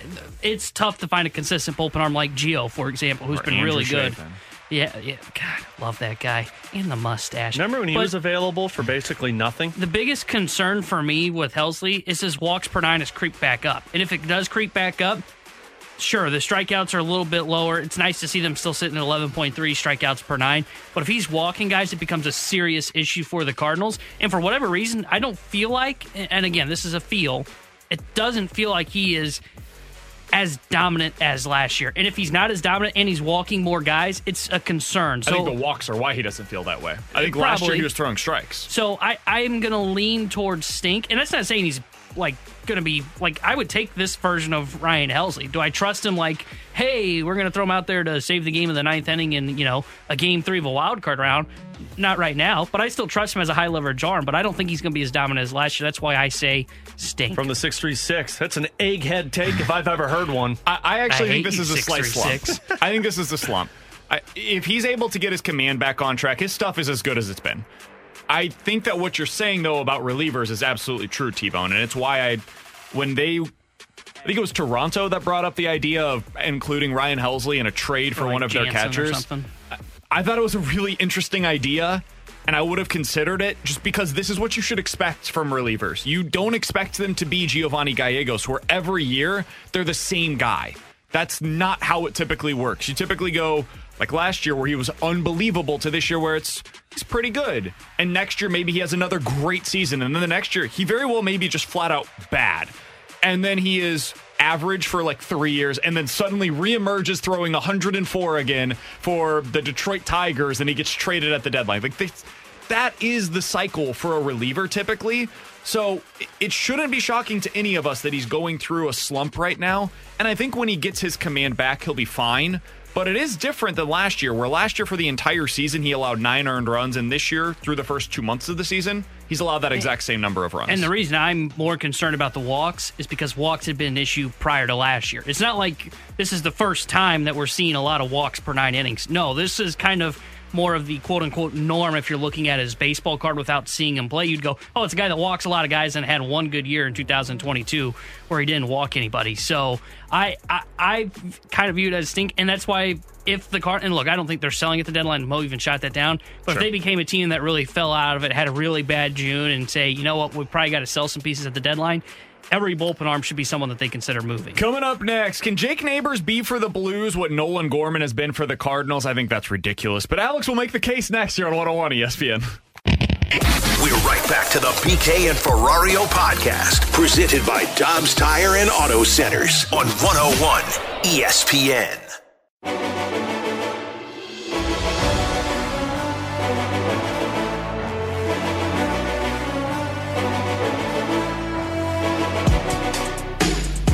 Last year for the Cardinals was 4% above league average offensively. That is according to his OPS plus. He finished the year hitting 225 and he finished with 14 home runs. Alex, that's a pretty good year by a young player in the Cardinals organization. Debatable. Not great, but a pretty good year, all things considered. 14 home runs in 89 games. That's a lot of power. He showed what the Cardinals were hoping for, and that's the type of player that they thought he could be long term for them. I bring that up because the Blues have a young player in their organization that they're hoping can be eventually 15 to 20 goal scorer perennially and brings a little bit of that heaviness to the game that they've been looking for. That player is Jake Neighbours. He is 21 years old.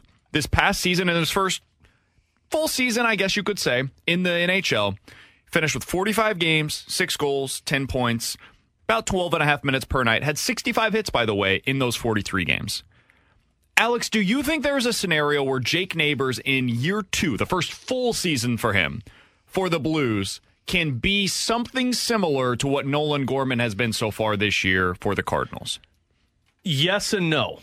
Um, Interesting. Welcome Okay. to sitting on the fence. Let's start with the yes side of it. I, I think he can become, in the sense of what Nolan Gorman has become this year, of somebody that the Cardinals rely upon every single night. Everyday player, you're relying on his offense, has provided some good defense. That's what Jake Neighbours can be. Frankly, it's what Jake Neighbours needs to be for the Blues this upcoming season. Is they're relying upon you to be an impactful piece of this team because this past season you were a complimentary piece. You started off as a fourth liner. You got opportunities when injuries took place. You went down to the minors because you weren't playing well. Frankly, the team wasn't playing well, and you came back. So I, I believe he can be impactful in terms of he's going to be a top nine winger for you. He's going to be playing on the power play. Probably going to get some penalty kill time. You're going to start to get a little bit more of a leadership role. Even crazy saying that you're 21 years old and you're going to have somewhat of a leadership role, but it's a younger locker room. Now, the no side of things, I don't, if anybody's expecting the offense production to be like what Nolan Gorman has been, to where you were a fringe player to a all star, think again, because that's not how hockey works. And frankly, that's not going to be his role.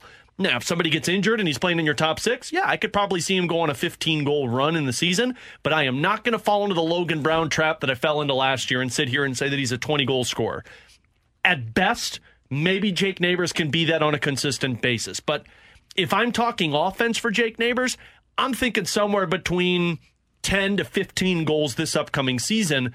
But the reason I would lean more towards the yes side of it is because I think he's going to be more of a complementary piece or a asset to this team than people are giving him credit for. Can for. I give you a different comparison? I think there is a Cardinals comparison, but you have to go back a couple of years for it, and then you like say pretend Tyler like the future didn't happen. No, it's not Tyler O'Neill. Oh. I, I think the difference between Nolan Gorman and Jake Neighbours is that Nolan Gorman has a special skill, and I'm not sure Jake Neighbours necessarily does. I think Jake Neighbours is just a really solid all around player. Oh, it's Carlson, isn't it? Still in Carlson. Oh. Yeah. I think that's the comparison for Jake Neighbours. Now, obviously, the last two years have not gone as we all had hoped for Dylan Carlson. I do think there's still some hope there.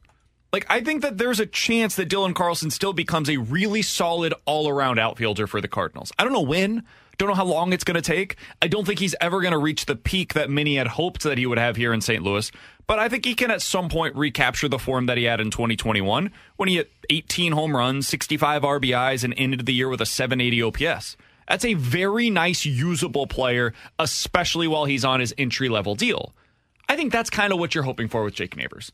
You hope that next year he scores 15 goals for you, finishes the season with like 45 points on the year, is a heavy presence inside of that lineup, maybe gets some brief opportunities on the power play, like works his way up your lineup at times if there's any sort of injuries, finishes the year playing like 14, 15 minutes a night. I think that's kind of what you're hoping for out of a 21 year old Jake Neighbours. And that should be considered, in my opinion, a successful season. I don't think he's Nolan Gorman. I think your Nolan Gorman is Jimmy Snuggerud. That's the guy that has a potential special skill within your minor league system right now. I think Jake Neighbours is your Dylan Carlson, where he is uh, like in the baseball lineup equivalent, your six hole hitter. And for the Blues, probably a future third liner that can play up or down depending on the scenario. Yeah, I, I, I think he can kind likes of. that. Alex kind of likes that comparison. I, I, I do like kind of the I can feel Carlson one because I, I tend to agree. I don't know if he has a great uh, any anything great in his skill set, but he's a solid player. Can he get you 10, 15 goals next year? When when I think of the Nolan Gorman kind of. Um, can he become what Nolan Gorman was for the Cardinals this year? I, I think what I'm thinking of that with Neighbours is can he really solidify himself as, hey, that guy's definitely a piece of our team moving forward in the future? Because right now, I, I think it's more of, yeah, you say it, but it's kind of like written in pencil. I, I don't think it's written in pen. Hey, Jake Neighbours is a key part of the future for the St. Louis Blues. He's got to take the next steps to prove that because right now, and look, I'm not saying, oh, such a bad year. You can already start considering trading Jake Neighbours. No, last year was a rookie year. You're going to go through ups and downs in a rookie year. But where you really need to see strides from a any player at any sport is from that rookie year to that second year, and how big of a stride do they take forward? I, I like the Jimmy Snuggerud one because I really do believe Snuggerud is going to be a top six winger for you by next season, not this coming season. Jake Neighbours is intriguing to me because I- think Jake Neighbours has the potential to be what Sammy Blais was last year for you. And, and Sammy Blais was a really good piece in terms of hitting everything, was a contribute a, a contributor in the top nine, can score you goals, but is more effective in terms of energy for the team.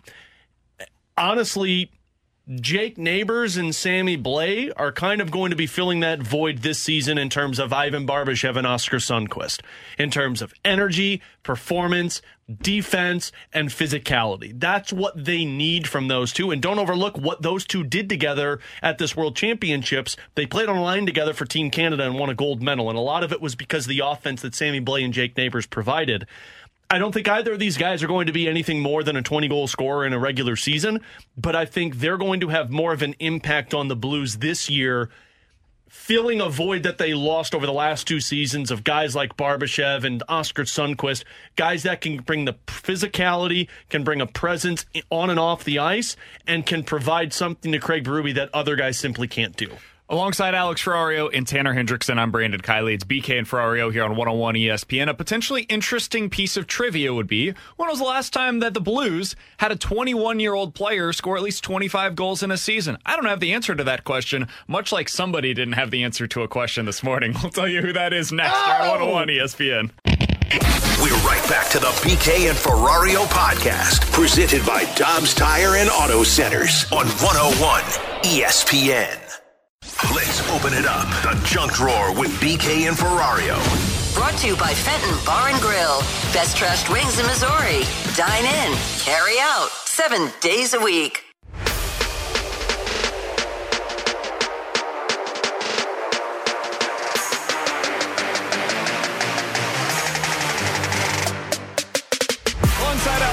Alongside Alex Ferrario and Tanner. I'm Brandon Kiley. So I listen to the mo- uh, the morning show every day when I'm driving into work, and then I listen to it as we're getting ready in the morning as well. I enjoy their program. If you missed it, uh, check it out on the podcast page, 101ESPN.com. The free 101 ESPN app is where you go to find it. It's all presented by Dobbs Tire and Auto Centers. company, man. Alex, one of the questions that we get a lot on the text line is, "Hey, why don't you guys do one of those trivia segments? The morning show does it, the afternoon show does it. You guys never do the trivia." First of all, I'm bad at trivia. Second of all, so that's part of it. Second of all, I don't really like trivia all that much. That's another reason why we don't do it. Glad and it doesn't he's in matter charge of the whole show. what they want to do. It's about me. Oh, I'm in. It's I'm in my on show. that. I'd like to because make it clear I love trivia. I know as the producer who's coming up with those questions, and I hated It every sucks. moment of that It during. Uh, I'd like to when I make did it the known that morning I show. love trivia and would love to do trivia. Oh, shut up! No, and you wouldn't. third of all, third Undefeated. of all, well, no, I have a loss on the fast lane. I'm gonna be totally upfront and honest with you. I don't love the segment. So fourth of all, it is it is tough. And sixth point is he's just a great guy. Uh, the final. I mean, I get it. I get why, especially the morning show does it. Randy's unbelievable. The bleep that he comes up with in his head, man. Yeah. Where he's like, ah, I, I was tying my shoe and I walked up to the ballpark and I saw Rod Brind'Amour end up with the three goals in Uh, one he's game. A, he's It's a like, hockey what? player, and you I don't understand how that the, happened. How the hell did that take place? So, anyways, I bring all of this up because this morning was yet another reason as to why we do not do trivia on this here show. I present Exhibit A. Let's go through these answers because I'm going to get yelled at. All right, uh, counting only interceptions from 1966 and on, which DB holds the NFL Super Bowl era record for interceptions? Paul Krause picked off 18 passes before the Super Bowl era technically began, which drops his total to 63, which means Darren Woodson's 71 is the Super Bowl era record. I mean, uh, who knows that? Why would why would somebody know from 1966 on? Well, why, why not have the the- all time? Why, why not just have the all time record? I wanted to go to the Super Bowl era. So you're just you're playing gotcha. That's fine. when I I'm not read trying to from play gotcha. Yeah, why, not, why not do it from 1983 on? Well, because that's not when the Super Bowl era starts. Congratulations, Bill. We will talk to you tomorrow. Thank you. Yeah, we'll cut, we'll get you a few more gotcha questions. That's one of the stupidest questions ever. It's one of the, it. It's one of the, one of the most ridiculous questions and answers ever. Uh, my great friend Brad Barnes is probably listening right now. Anthony Stalter has produced. Michelle Smallman produced. Said that the hardest thing she ever did in radio was coming up with questions for the fight. Yes. And so it's inevitable that people are going to come up with stupid questions. there is a greater quantity over the course of the last year plus. But it is inevitable. Ooh, got spicy in here. I'm a little upset he forgot I was his producer for a little Well, bit. yours was so such a s- small sample I size. never, s- T-Bone. I was never said to have stupid questions. Oh no, he said it. He just didn't say it on air because he was worried he was going to upset you. That's fine. Trying to come up with questions for that segment has to be the hardest thing to do in radio. I, I think what Michelle said is 100% accurate. Because Randy's been doing the segment for a decade, dude. And if you repeat the questions, that's on you. And if you do anything about a home run derby, oh boy, you better get out of there. If you do something about an all star game, uh oh, that is not the question. If you put disclaimers on it, uh uh, no sirree, that is not the route to go. You have to ask the right questions in the right way. And if you don't have backup for you having the correct answer, again, Randy's going to call you out for it because he probably knows the right answer. So there are many reasons as to why we do not do trivia on this I'm show. gonna defend Rock on the question. No, I- stop it. I think I was. Uh, if you if you listen to the morning show and you hear when Randy gets upset, pre-Super Bowl stuff. that is one of many reasons as to why we do not do trivia. Look, we already don't get along together on this show. You add trivia to this where somebody tries to stump Yeah, the other dude. person. The the individual who gets angry might not be here the next day. Can you imagine Tanner getting mad at one of us for trivia? Tanner, could you imagine poorly. me? T- Tanner would walk out the same day. Oh yeah, I I, walked out during the Chris Sale segment. well, it was just a dumb take. So I mean, come on now. See, that's what I'm talking about. What's talking worse, about. that take or a bad trivia question? Every time that I say the word vehemently, I, I can see T-Bone taking off his headphones saying, Ryder, it's all you. And all right. Ryder's going to have to That's take all right, over. man. He's I just cheap. want you to know, text line, I have a dartboard at home, okay? And any day that BK goes, I vehemently disagree, I pull out the little photo I have of BK, put it on that dartboard, and I just thunk, thunk, thunk for about an hour to let out my rage. You're Somebody missing on it the every text- time you hit in the wall. No, no, It's like, that's damn into it, the- I can't that's hit into this the dartboard. dartboard. Somebody on the It's easy text to hit line that said, "Does nose." Randy follow Rockio on Twitter?" Yeah, he does. I think. I'm sure he does, but I s- just checked. Still nothing for me. I, I don't think this segment's gonna help my case. I, I just I think it's hilarious how Hope I angry- didn't get unfollowed in I- this segment for agreeing with Rocky's question. I was listening to that on the way, and I uh, first of all, before I was the- waiting for the complete and total idiot. I was waiting for it. before it even happened, Kerry Davis read it and he chuckled, and, and I go, "Why is he laughing?" And then when when Kerry read it after, I said, "Oh, that makes sense." I thought it was hilarious how angry he got. I will add this. I like chaos though, so Randy Randy is better at trivia than I am at anything. Like so that that is a, an important disclaimer here. Randy is amazing at the trivia stuff that he does. And so like full credit to him for that. I do not have that skill in my bag. You know everybody's like I've got different clubs in their bag that they're good at using, right? Alex, I'm sure this is a metaphor that you understand very well. One of Randy's is that a clubs shot at my in- wife again? What? No.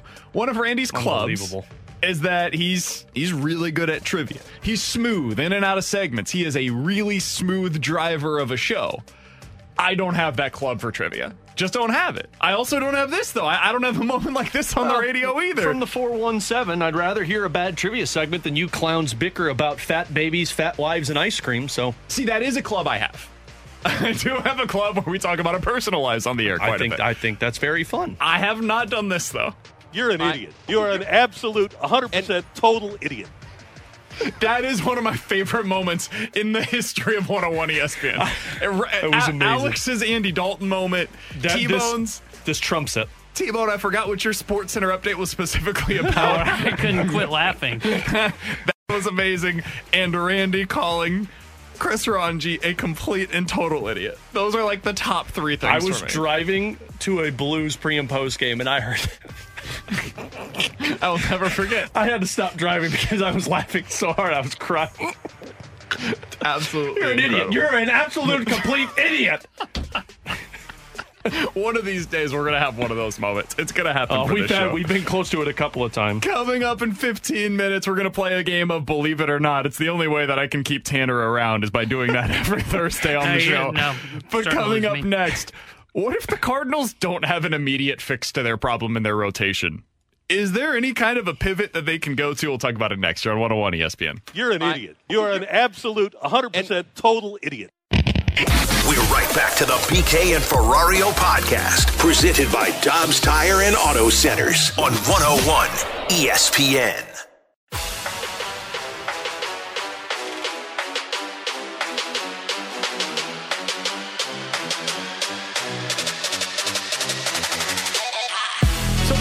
Was talking yesterday about the Cardinals' issues with the front end of their rotation. I thought they had a really interesting segment, Alex, about what is the pivot.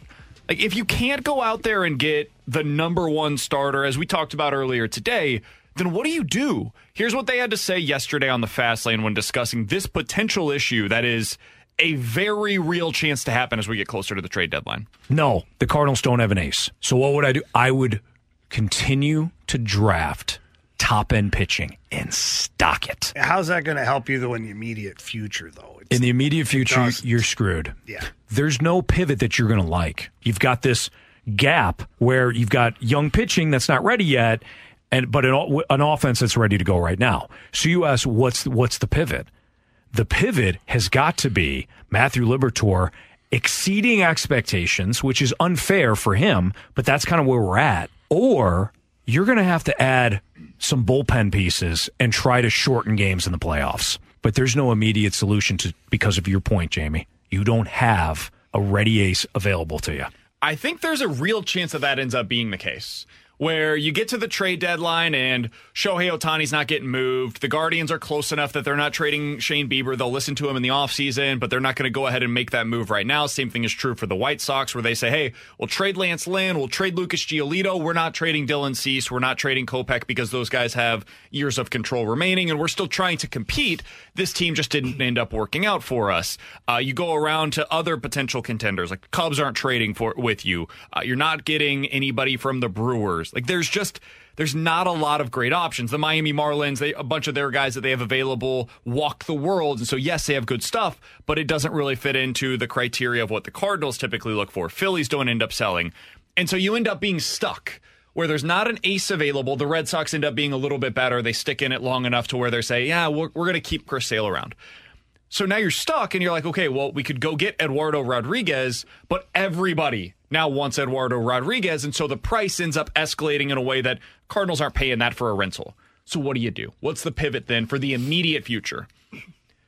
Alex, I think my pivot would be kind of similar to what Stalter said there, but with one little caveat.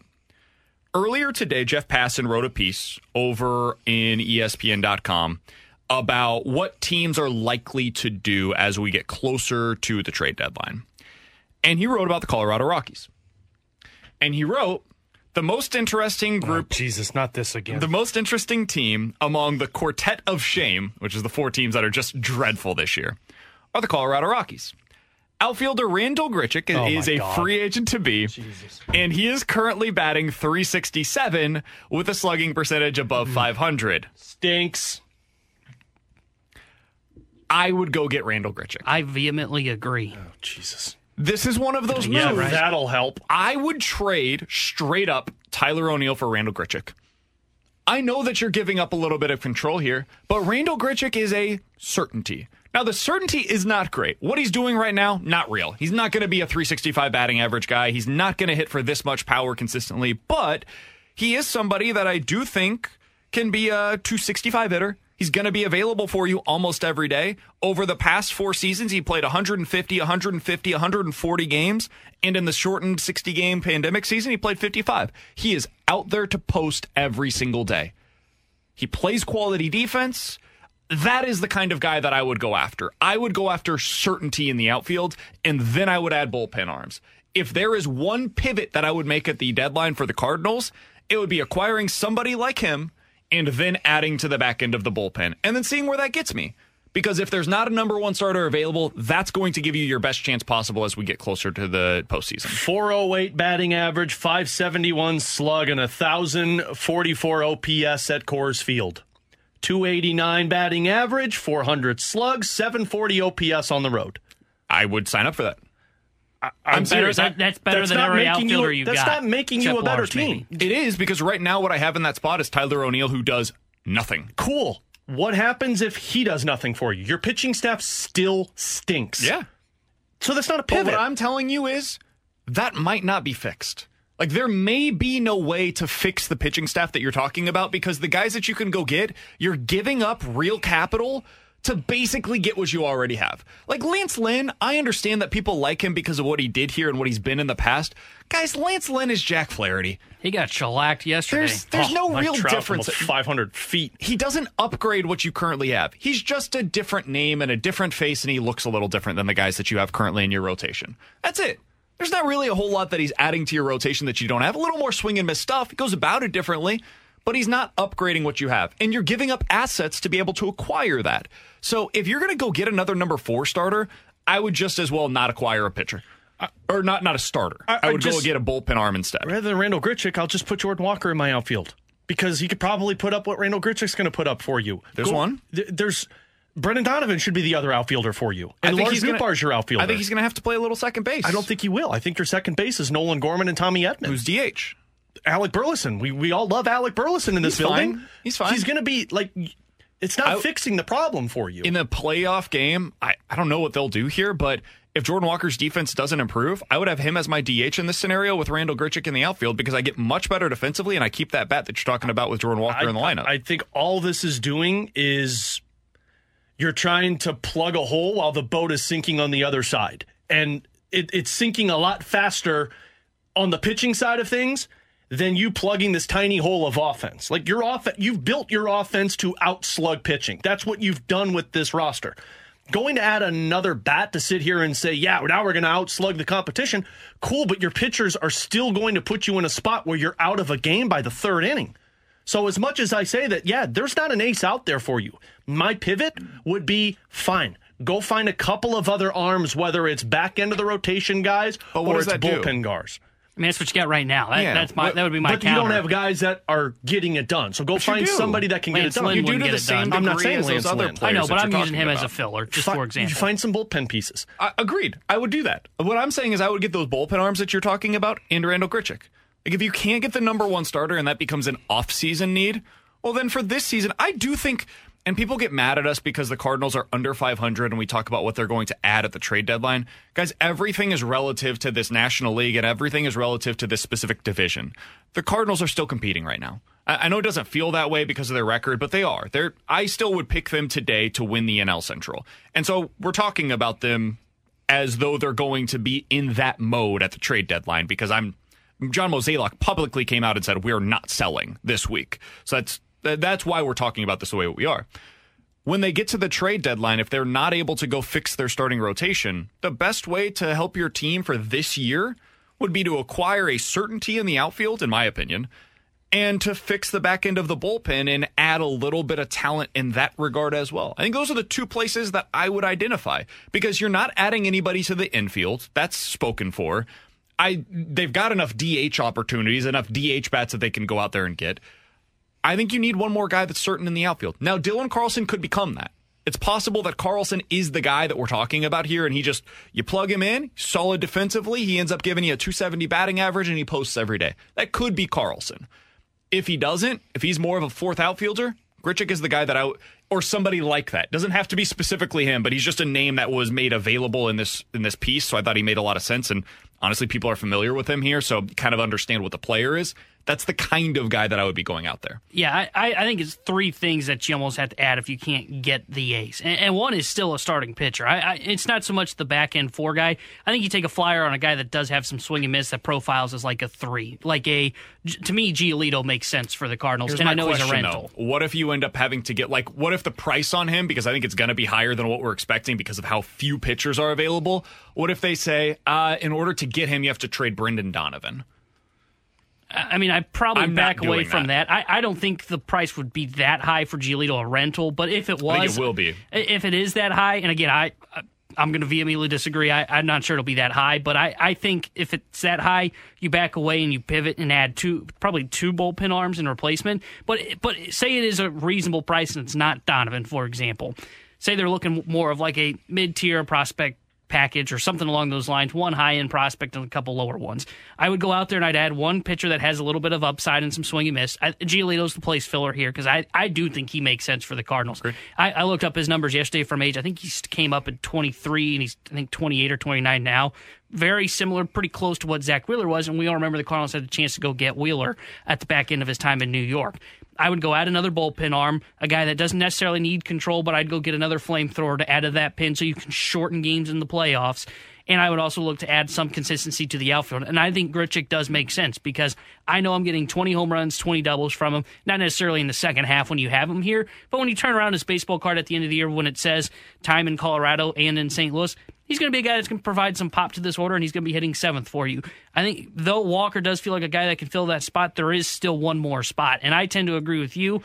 I, I just don't I don't trust Alec Burleson. I don't get the good feelings about Alec Burleson, not so much in the outfield, but also at the plate. So I would, if possible, make it to where Donovan's at second. You've got Edman or DeJong at short, Gorman's your DH, and the outfield has now got three everyday starters in Grichuk, Nootbaar, and Walker But- if he's the guy up here, or Carlson if he fills that role. But we literally just spent a segment in the 11 o'clock hour talking about how they're going to find more at bats for Alec Burleson when Jordan Walker's recalled.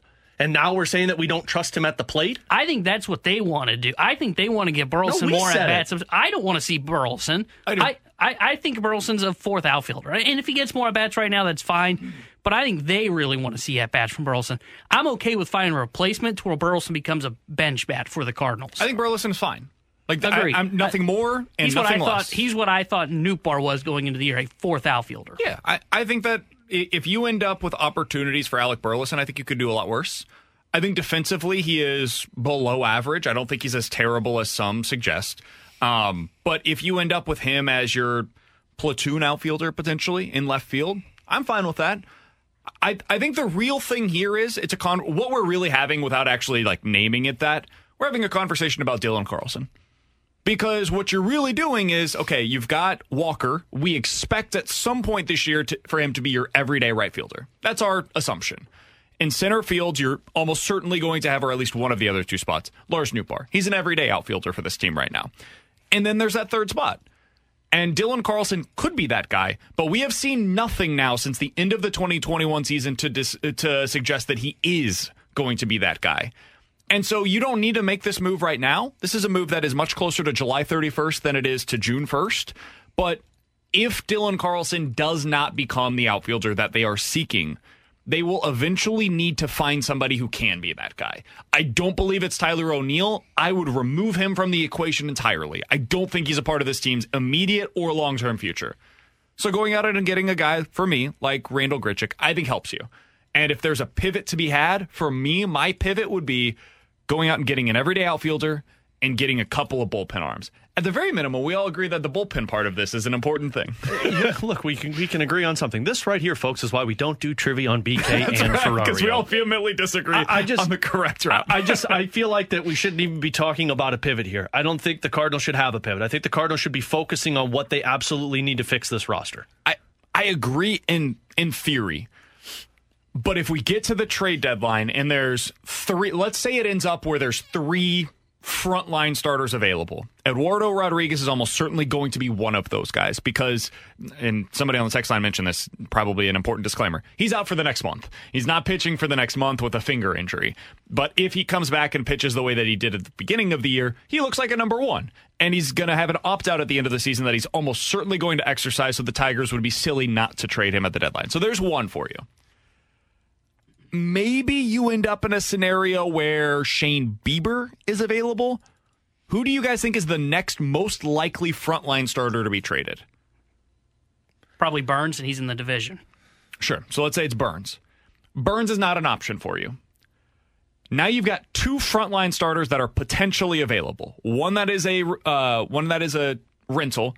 Cardinals aren't doing that, and now you're down to one, and it's Shane Bieber there are a lot of other teams that are in the same spot as the Cardinals right now that need a front end starter. So let's talk about the Dodgers. Let's talk about the Atlanta Braves, who have some pitching injuries of their own. The New York Mets, who have some pitching issues that they're trying to deal with right now. The entire AL East, all of which could use another pitcher. Maybe the Texas Rangers want to add another starter that is cost controlled for next year as well. Now you're adding in five, six, seven other teams that are going to be in the bidding war for Shane Bieber. Now suddenly the cost gets exorbitant. And if we know anything about John Mozeliak, it is this. He does not like paying top end market prices for mid tier level players or above average level players, especially when it comes to prospect capital. He might be willing to do that in the offseason when it comes to money. He does not do that with prospect capital. And that's how you end up with us kind of understanding why he didn't make that move. Because at a certain point in time, you may end up having to well overpay for a really nice starter that costs Masyn Winn and Nolan Gorman. The Cardinals just aren't doing that, man. They're just not going to be willing to do that. Coming up next, believe it or not, here on 101 ESPN. We're right back to the BK and Ferrario podcast, presented by Dobbs Tire and Auto Centers on 101 ESPN.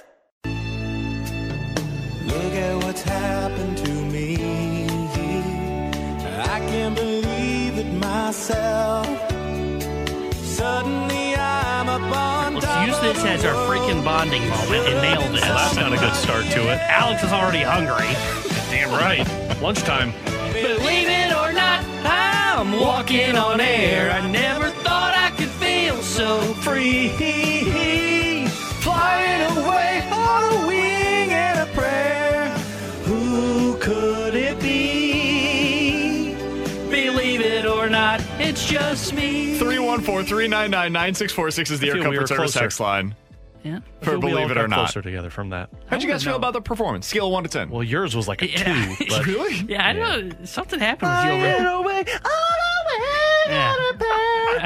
Got a little high over there. I felt good about it. You hit that uh, hit that soprano there for us, didn't Uh, you? I I, think- just I felt think- like I was going for it. Yeah, you definitely went yeah, for you it. were. Not sure what you were going Went a, for. little, went a little too far Maybe for some it. windows breaking, but Other, I hope you otherwise, it was that. pretty good. Yeah. believe it or not, the only reason BK can get that high of a note is because of his Adam's apple. No. Not I don't think it? you need Adam's apple for that. That's what the Adam's apples are for. No, it's the opposite. It's the low. no, the Adam's apples are to hit those high notes. All right, 314 399 9646 is the Air Comfort Service X line for Believe It or Bigger they Not. are, the higher you go.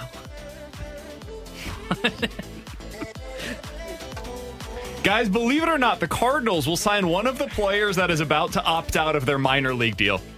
Nah. Wait, who, who's opting out of their minor league team? I've got some for you. You want the list? For the Cardinals? No, from other teams. Oh. There's a deadline that's coming up here very soon. Okay, hit me with it. Uh, multiple players are opting out of their current minor league level deals. Uh, this is one that happened earlier today was Cole Calhoun. Cole Calhoun. Cole. Another one that has an opportunity to do this is Sean Doolittle. Danny Duffy is on this Oh, list. goggles. Tyler Naquin with the Brewers. Now he's been on the injured list since April 28th, so That's you know eh, Nobody needs that. Joe Ross is somebody that is on this list. Uh, Aaron Sanchez and really the The bell of the ball. Finn Gamble. Finn Gamble, boys, he is available once again potentially. He's walking 17% of the time down in AAA for the Rays right now. Believe it or not, the Cardinals end up signing somebody I believe it. that is currently on a minor league deal with an opt out. No, they're not going to sign anybody right now. They're trying to figure out how they're getting everybody in the lineup when we're back, right? We got a plethora of outfielders. Why would you go sign another one? Oscar Mercado doing somersaults in the back, uh, the center field wall.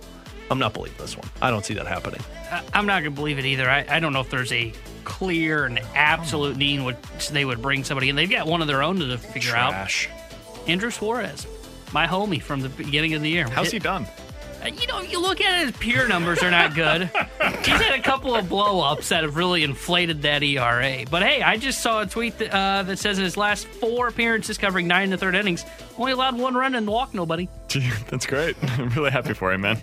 Slump or stink? Andrew Suarez. Stink. Slump Actually, for that sure. one suck. That one no, sucked. that's a slump. That's a suck. He was Uh, great Alex, what do you spring have for believe Should've it or not, the buddy? freaking team. Guys, believe it or By not. the way, I'm believing it. They're going to sign somebody. Yeah, of course you would. I don't remember what the question was anymore. Ben Gamble, he'll take Taylor Motter's role. Oh, yeah, that's right. Believe it or not, a former Blue that was traded at this past year's deadline will be playing in the Central Division again this year. Boy, there's a lot of math that has to take place O'Reilly, here. So Barbashev, Acciari, Oh, believe it. Tarasenko. Believe it. O'Reilly's going to the uh, Colorado Avalanche. There's a report that Tarasenko could go to the Colorado Avalanche. I, I would be happy be about that. Oh, would you? Yeah, you you'd enjoy that, would you? Mm-hmm. Yeah, a lot, huh? Yeah, I think it would be great for the Blues. Why is that? Doesn't play defense. Can't you can play. score on that. I just think that it would. I think it would be helpful for the Blues to go up against Vladimir Tarasenko as many times as possible next year. Did you, say- did you say a blue that got traded? Yeah. Mm-hmm. Oh. I was going to say Thomas Greiss might be somebody in the No, Thomas but Greiss might retire after this past year. I miss that guy. Uh, Can we get Noel Acciari back? No, Honestly, I, Toronto's I'm not going to let him go. Oh, boo. Ross Colton's a better Noel Acciari. I know, but you know, I just Yeah, but I know. I, I've seen him play. if Toronto's going to lock up two people, it's going to be Luke Schenn and Noel Acciari makes sense. because it's the two elements that that team does not have: grit. I'll believe it. I, I could see O'Reilly going to the Avalanche. I, If Tarasenko Vladdy signs won with them first, does weird. O'Reilly sign? I was just going to say, honestly, I could see a scenario where at least, like, if you set the over under at one and a half, I'd take the over because I could. I think it's seven million dollars to work with. You could get both O'Reilly and Tarasenko for seven million dollars. Oh, I don't think you can. Oh, I think you could. I think Vladdy's going to end up with like a $5 million salary this offseason. Not because he's worth it, but I mean, you've seen the offseason free agents. They stink. Yeah, they do They- stink. They suck. It's a terrible group of free agency. Vladdy's like a top 10 free agent this year. Honestly, and I can see Minnesota signing a guy like an Ivan Barbashev if he becomes That- available. That is something I would not like to see. He makes so much sense I mean, for the way they play. I don't know how Vegas lets him go, but Vegas has got obviously salary situations to figure out. Um, I could see Winnipeg if they're trying to reconstruct Nashville. Like you're telling me, Barry Trotz would like to have a Ivan Barbashev or a Ryan O'Reilly on that Makes a team. lot of sense too, yeah. I, I don't be surprised if you're seeing some familiar faces in the NL or in the NL Central in the Central Division this year. T-Bone? Guys, believe it or not, Ivan Herrera will be a piece that the Cardinals used to trade. Oh, believe Ooh, that's that. a really interesting one. And He's hitting well right now. His numbers in the month of May, these are absurd. We should call this guy up instead of No. Moises Gomez. Can't do that. 353 batting average, a 494 on base, a 632 slug. That's an 1100 OPS. He's got two home runs, 16 RBIs. He's got 11 doubles in the month of May. Yeah, no, I, I'm believing this one. I, I mean, Th- by the way, this would be the exact time to do this. What you're talking about? Na- Trade year Yeah. is the time to trade. The Cardinals have this weird knack for holding on to guys one or two years too long while they've lost all their trade value. Even when we knew they didn't like them all that much, this Tyler is the time to make, make that move. I, I mean, Andrew Knizner has already. I mean, he's the glorified backup for years to come. You just showed that Tres Barrera is in a better position than Ivan Herrera. And they got a couple of kids, uh, Rodriguez, I believe his name is, that they're pretty high on. Like he's supposed to be the next big thing in catching prospects good. for the Cardinals. So yeah, I'm, I'm, he is going to be a piece of that trade value. And frankly, it's out. It's going to hurt the Jimmy Cardinals. Crooks is another name that they're really high on. I I'll, That was made up. I, I'll believe it too. What what I'm fascinated to know is how he's valued across Major League Baseball. Because remember, the main reason he was sent down was essentially the same issues they claimed they had with Willson Contreras, where it wasn't good enough game prep. He's not that great defensive or frame framing wise. He's got a pretty good arm back there, and, and I'm fascinated to know how he's viewed across baseball because he kind of screams where he could kind of be like a another version of Willson Contreras. Maybe not a great defensive catcher. Maybe he has a really good arm behind the plate, but he's more known for his bat than he is for his defense. That's I I hadn't even really considered this one honestly. It makes so much sense. Um, he might he he won't be a headliner. He could be like the second piece in a relatively significant deal at the deadline.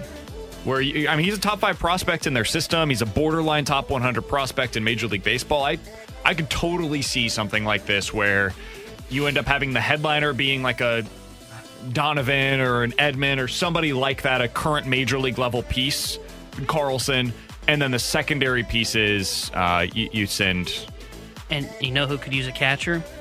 Cleveland. especially one that can hit. Yep. Sounds like a perfect a match made in heaven. Can I give you another one? No. Oh, I'm over here, dude. I'm You don't get spitballing. to, believe it or not. Oh yeah, dude. I'm spitballing ideas here. So here's a. BK said, "No, you don't I, get it." I, want to hear yours. but Never mind. You, Go you, to got- you got my wheels turning a little bit up here. There's no wheels up there. Ivan Herrera, Dylan Carlson, Gordon Graceffo for Shane Bieber. Do you do that? I think that's probably too much, but just theoretically oh, speaking, That's too much. I'd do that right now. I think it's too much control. Where's the button? I was gonna say. Graceffo projects to be number three. You got a lot of Herrera's those got guys. real value, and Carlson has a lot of control. You got a lot remaining, of those so. guys being number threes. Wasn't it, wasn't it Cleveland that a couple? Maybe I'm thinking the wrong team. There was a team a couple of years ago that traded away Francisco Mejia. I thought it was Cleveland. Yeah, at the that was time. Cleveland. Mejia Traded was to their Tampa guy. to get. I thought it was a starter, but I can't remember who it was. I, I know that he was like one of those guys that's like, hey, he's kind of a cuss prospect. What do we do with him? And they said we trade him away, and a team took him on and became a starter right away. I thought it was to Tampa, or maybe it was to San Diego. Cleveland to San Diego. That's what it was. What was the what was the trade? You have the I don't have that in front of me, but he was traded to San Diego. he, he got dealt. I thought they got a big piece in return. Uh, but that that's what Herrera reminds me of. Somebody could bring him in and just say, "Why not? Let's throw him behind home plate and see if he can figure it out offensively. I mean, if you're telling me that's a package to get Shane Bieber, yeah, cool. Agreed. Where do I sign? I'm done with Dylan Carlson. Figure it out elsewhere. Ivan Herrera is not even playing into your thing. And yeah, you're taking a chance with Graceffo, but you got McGreevy, you've got Hence, you've got this Jerpy, got a lot of guys who project to be in your rotation. You could find two, threes, fours. Heck, you got your two and Mikolas. You could find threes and fours. Can't find somebody who could be a one. Brad Hand and, and Adam Cimber were the two guys that they traded him for. So they got traded him for two bullpen arms. bullpen arms. Um, Brad Hand was a, a good bullpen arm, Yeah. so you got something out of it. But yeah, I mean that, that shows that there's real value in something like this. I, I think I would do this deal. I think I would do this deal. T Bone, what do you have for uh, Believe It or Not? You Another more? one, huh? So this may work better as a question, but I'll throw it here and believe it or not. Believe it or not, if the Cardinals can't get an ace at the deadline, they try a top end minor league prospect swap. And the one that I'm thinking of more specifically is what Miami did just a couple years ago, where they swapped Zach Gallen for Jazz Chisholm in a minor league deal of two top end prospects. So basically, what I'm telling you is we're trading Masyn Winn for a minor league bullpen or minor league potential high end So star. another Arozarena for Liberatore? No, well, an actual high end starter. Basically, yeah. Well, I was told Liberatore was the next No. big thing. I, I don't can't trade help for they read pitching the scouting, prospects. r- scouting report wrong. Yeah, I don't think I'm doing that. I do not trade for pitching prospects in general. Just like a kind of like how you have your My I draft, never, I never, trade up in the draft. Oh, you have one? That's nice. I don't trade for pitching prospects because pitching prospects will break your heart, man. I, I think back to so many of the guys that the Cardinals have had in the organization over the last Thinking of Luke 15 Weaver. years. I mean, Luke Weaver's one, but he was never really like a. Shelby he's going to Miller. project to be a top end starter. Alex Shelby Reyes. Miller's one. Michael Alex Wacha. Reyes is another. Alex Reyes is really the one that broke me. Th- there was no reason to believe that guy was going to fail. He had everything. Great stuff. Had the body you were looking Other for, than like health. the makeup. Everything was there. And then it, his body just betrayed him, man. He, he can't stay healthy. And I think that's the case for a lot of these guys, especially the power arms. And that's really what you're looking for. You're not looking for a guy that's going to throw 92, that maybe is a really solid. pi- No, no, no. You want a guy that projects to be a front end starter. Trading for that guy and trading a position player, which is much easier to project. I don't do that personally. I, don't think the Cardinals would either. I agree with you guys. I, I'm not. I wouldn't believe this. I, I just find it interesting because it certainly feels like something. Because the whole reason that trade happened was Arizona said, "Hey, we don't have enough quality pitching prospect arms coming up to get to our team. We have a plethora of position players. We'll swap that Jazz Chisholm at the time for a team that has plenty of pitching in the Miami Marlins." And I wonder if the Cardinals would go, "We don't have a ton of top end arms." What if we can swap a top end position player and we've got a lot of guys coming up through the system? We'll swap Winn and go get an arm that we really like. I, if that guy's out there, great. But who's that guy? And that's the thing. I just I, anybody that I'm going to trade for, I'm going to sit here Oh, and there's say a, you give T Bone time. I could fall in love with a couple pitching. sounds like a prospects. Ferrari 05. He's going to fall in love for him, and then they're going to I'm thinking completely T-Bone's break in. his T Bone doesn't love any starting pitcher. He just thinks they're all bad and vehemently disagrees trading for them. It, you're gonna it, Taj gets Bradley, angry. a uh, a pitcher Taj for Bradley. yeah, t- pitcher for the uh, shockingly enough Tampa Bay Rays, top twenty prospect in Major League Baseball. I'm in. Because Um, Tampa develops pitchers.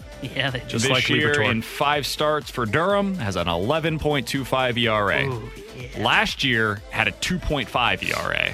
Oh, sounds like he's just sucking so we can get to St. Louis. That's right. That's all that he's trying to do here. Last year ah, in Just like 130 innings, struck out 141. So he's got strikeout stuff. That's your guy. You have Coming a lot up of next, history with trading with Tampa. There are two sweet spots for a potential trade up for the St. Louis Blues in this year's draft. We'll tell you what they are coming up next here on 101 ESPN. We're right back to the BK and Ferrario podcast, presented by Dobbs Tire and Auto Centers on 101 ESPN.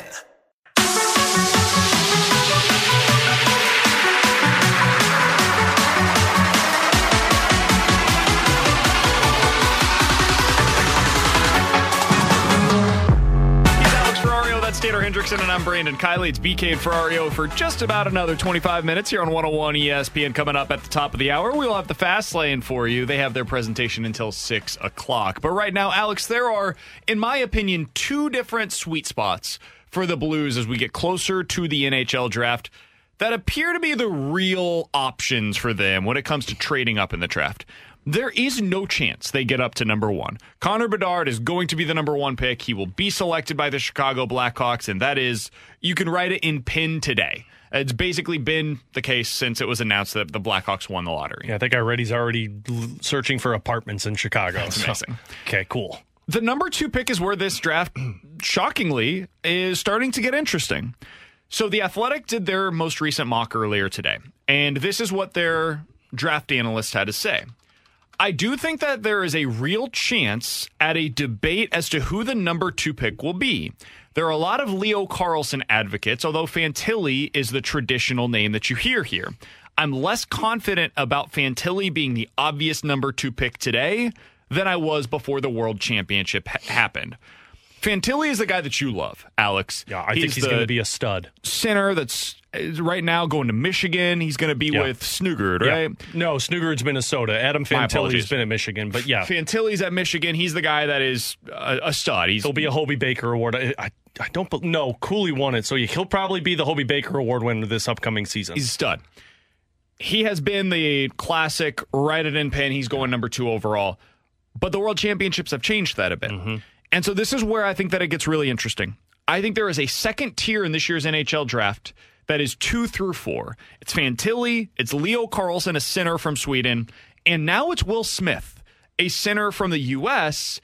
And uh, it seems like he's the guy that's getting a lot of buzz as well. Carlsson and Smith are the two guys that have seemingly moved up the ranks. It's not so much about uh, Fantilli moving down; it's other guys re- reaching up.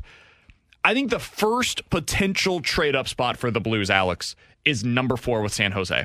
And that is regardless of who remains, whether it's Fantilli, Carlsson, or Smith, whoever quote unquote drops to number four, and there will be one of them that is there. I think that's the first place that could potentially make sense for the Blues to have that trade up. Yeah, I, I, I don't see Anaheim or Columbus trading their picks. I, I see San Jose willing to trade. Here's the part that gets interesting, though. Let's hypothetically say Leo Carlsson goes at number two. Columbus swoops in at number three because Fantilli should not be sitting there. That leaves Will Smith available to San Jose at four. Now, San Jose might say, we didn't think he'd be available to us. We thought that might be Leo Carlsson. Some people have been lesser on Leo Carlsson than others because he's a bit slower than most would like at a center position. Regardless, all three of these guys are huge. San Jose might say, ah, we think we can get better capital in terms of more picks. Blues absolutely jump into that spot. The same can be said if Fantilli goes at two and Columbus goes after Will Smith at three. And then Carlsson's And available. Carlsson at four. drops at four. That's You're- the thing. Any of those three would be a great pick at number four. I don't see Adam Fantilli getting to number four unless both of those teams fall in love with other guys and Sure. Fantilli just drops. But I don't see that happening. You get to four, that tier that we're talking about is the tier of X player impacting your team this season. If it's Fantilli, Carlsson, Will Smith, I would fully anticipate if you're the Blues and Giraffe, one of those guys, look at that and say he's playing in our top six next season, top nine next season. So that's the tier that if I'm Doug and the player falls to four and San Jose answers the call, figure out whatever you need to do because that is a franchise altering player. So then I think there's a tier break. It's the number one pick. That's Connor Bedard. He is in his own tier right now. And then it's two, three, four, where it's Fantilli, Carlsson, and Smith that are in that range. And four is probably the spot that I would assume Doug Armstrong is probably targeting right now, saying if there's a trade up spot in the top five, it's probably at number four. I don't think there's really any reason to move up to number five. Like once those four players are off of the board, uh, you you probably put the phone down for a minute and say, okay, we're going to chill out here for a little bit, and then there becomes another opportunity. And I think it's in the the back half of the top ten, somewhere around six, seven, eight, nine. If Michkov is still there, if he falls a little bit, that is where they will have their next discussion of is it worth it for us to trade up for this specific player because he will be the one player out of that group after the top 4 that still has star potential. There are a lot of questions, a lot of caveats that come with him. You don't know when or if he's going to be able to come over. It's going to be at least the next 3 years. There's a KHL, there's the Russia conversation. Like there's a lot that goes into this, but that's the next one for the Blues. And then after that, I think the conversations are over and you stay at number 10. Yep. I think that's it. I think the Blues are trading up for one of four players. It's either Fantilli, and I don't think he's really an option, Carlsson, Smith, or Michkov. Yep. If you don't get one of those four as real trade up conversations, then you stick at 10. And it seems like this is a deep enough draft based on all of the reports that you're going to get a really good player that, whether it helps you two years from now, three years from now, whatever, you're going to get a guy that ends up being one of the top prospects in the system because of where you're selecting. Yeah, six and eight is that next spot. Arizona, I believe, would trade with you if you feel like we can get Michkov right here. And then eight with Washington. I don't think Washington would trade with you if Michkov is there because they might look at this as like, hey, let's get Michkov. That trade would probably have to be more significant than you'd like to cough up for it. So that's where you drop to 10. And if Michkov is gone, I'm with you. I've seen so many people, and in the mock draft today uh, on the Athletic, they had Tom Willander, the defenseman, selected at number 10. Whoever you get to the point at 10, you're going to take the best available player. And I do believe there will be a team between one and nine, I'm sorry, two and nine, that takes a risk on somebody that's not projected in the mock draft. It happens every year where somebody takes a player that was projected to be 15 through 20 and they say, no, this is the guy for us. That pushes a guy back. So if I'm not getting Michkov and I'm not getting one of those top guys in terms of trading at number four, I stay at 10 because I'm either going to get a centerman, whether it's D- this Dalibor Dvorsky or this Ryan Leonard that I've brought up. Maybe it is David Reinbacher or Tom Willander if they're there for you. I'm going to select whomever's available to, available to me at 10, and I'll do my wheeling and dealing with my late first round picks. But those late first round picks are on the board if I can move to four or six and get one of these franchise altering players. Somebody on the text line from the 314 asks, What would it take to trade up to number four? What would it take to trade up to potentially get Michkov? I think to get up to number four, you're probably talking about all three of your first round picks. Yeah, and probably somebody in your system. I I think if you're San Jose, you're probably asking for Zachary Bolduc. Sure. And then at, at, if you're going up for Michkov, it's probably you're trading 10 to move up, and then you're attaching one of those first round picks. and then maybe like a third round pick or so a second round pick next year. Something like that. So it, it will not be nearly as significant in terms of the trade up cost for a Michkov. First of all, because there's real question marks surrounding him, and second of all, because it's a, it's a smaller trade up. To get into the top four, you're going to have to give up a significant haul. And this brings us to the next question, Alex. How do you think that Bolduc and Perunovich specifically play into this? Because I can't see any scenario where the Blues are out here trading Dean. They targeted him for a reason, Zachary Dean. I can't see any reason why they would trade uh, Snuggerud. Jake Neighbours or Jimmy Snuggerud. Those guys are big parts Yeah. of the near and long term future of the Blues. Bolduc and Perunovich are two guys, though, that we've heard their names for quite a while.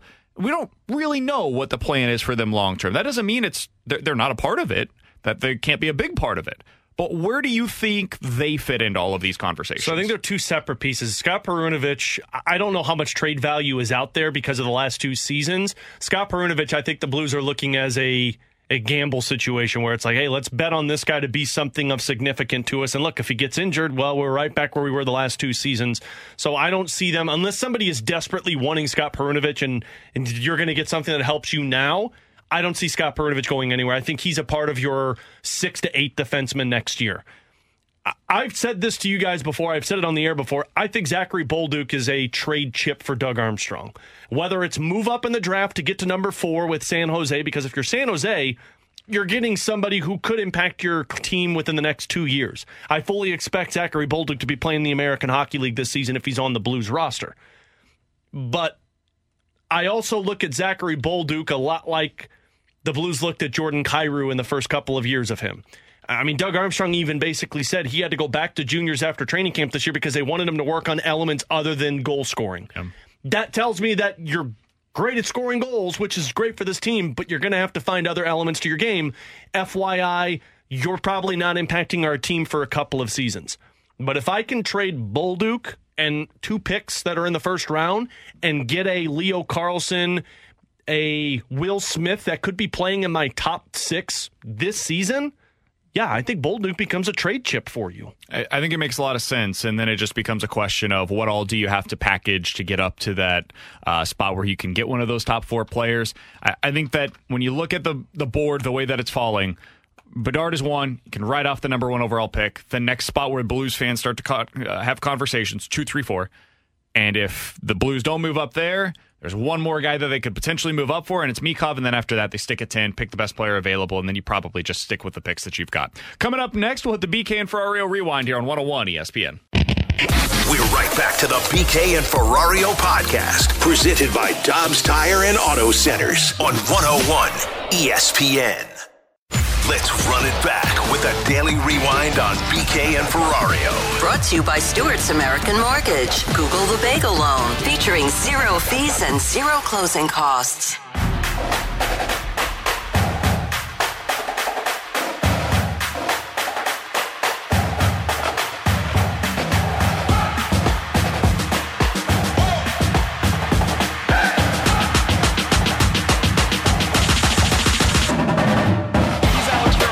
Tanner Hendricks, and I'm Brandon Kiley. We've had some animosity towards each other, it's- both it's on become and unhinged. off the air today on the show. So What we'll try to fix show? that Tanner, before I we hope get you have a better attitude come Monday after your road trip with Mima. I'm not going to be here starts. Monday. tomorrow. Uh, I will be here for a portion of the show on Monday. Alex will be carrying uh, the show with the weight of the world on his shoulders on new? Monday. So looking forward to Why that. my shoulders hurt all the time. Tomorrow, we will be out at the Centene Community Ice Center because Alex is going to have an opportunity to talk with uh, Blues president of hockey operations Doug Armstrong. We'll get the latest updates on what his plans are going into the offseason. So looking forward to that. Very much looking forward to hearing what Alex has to take away from that conversation.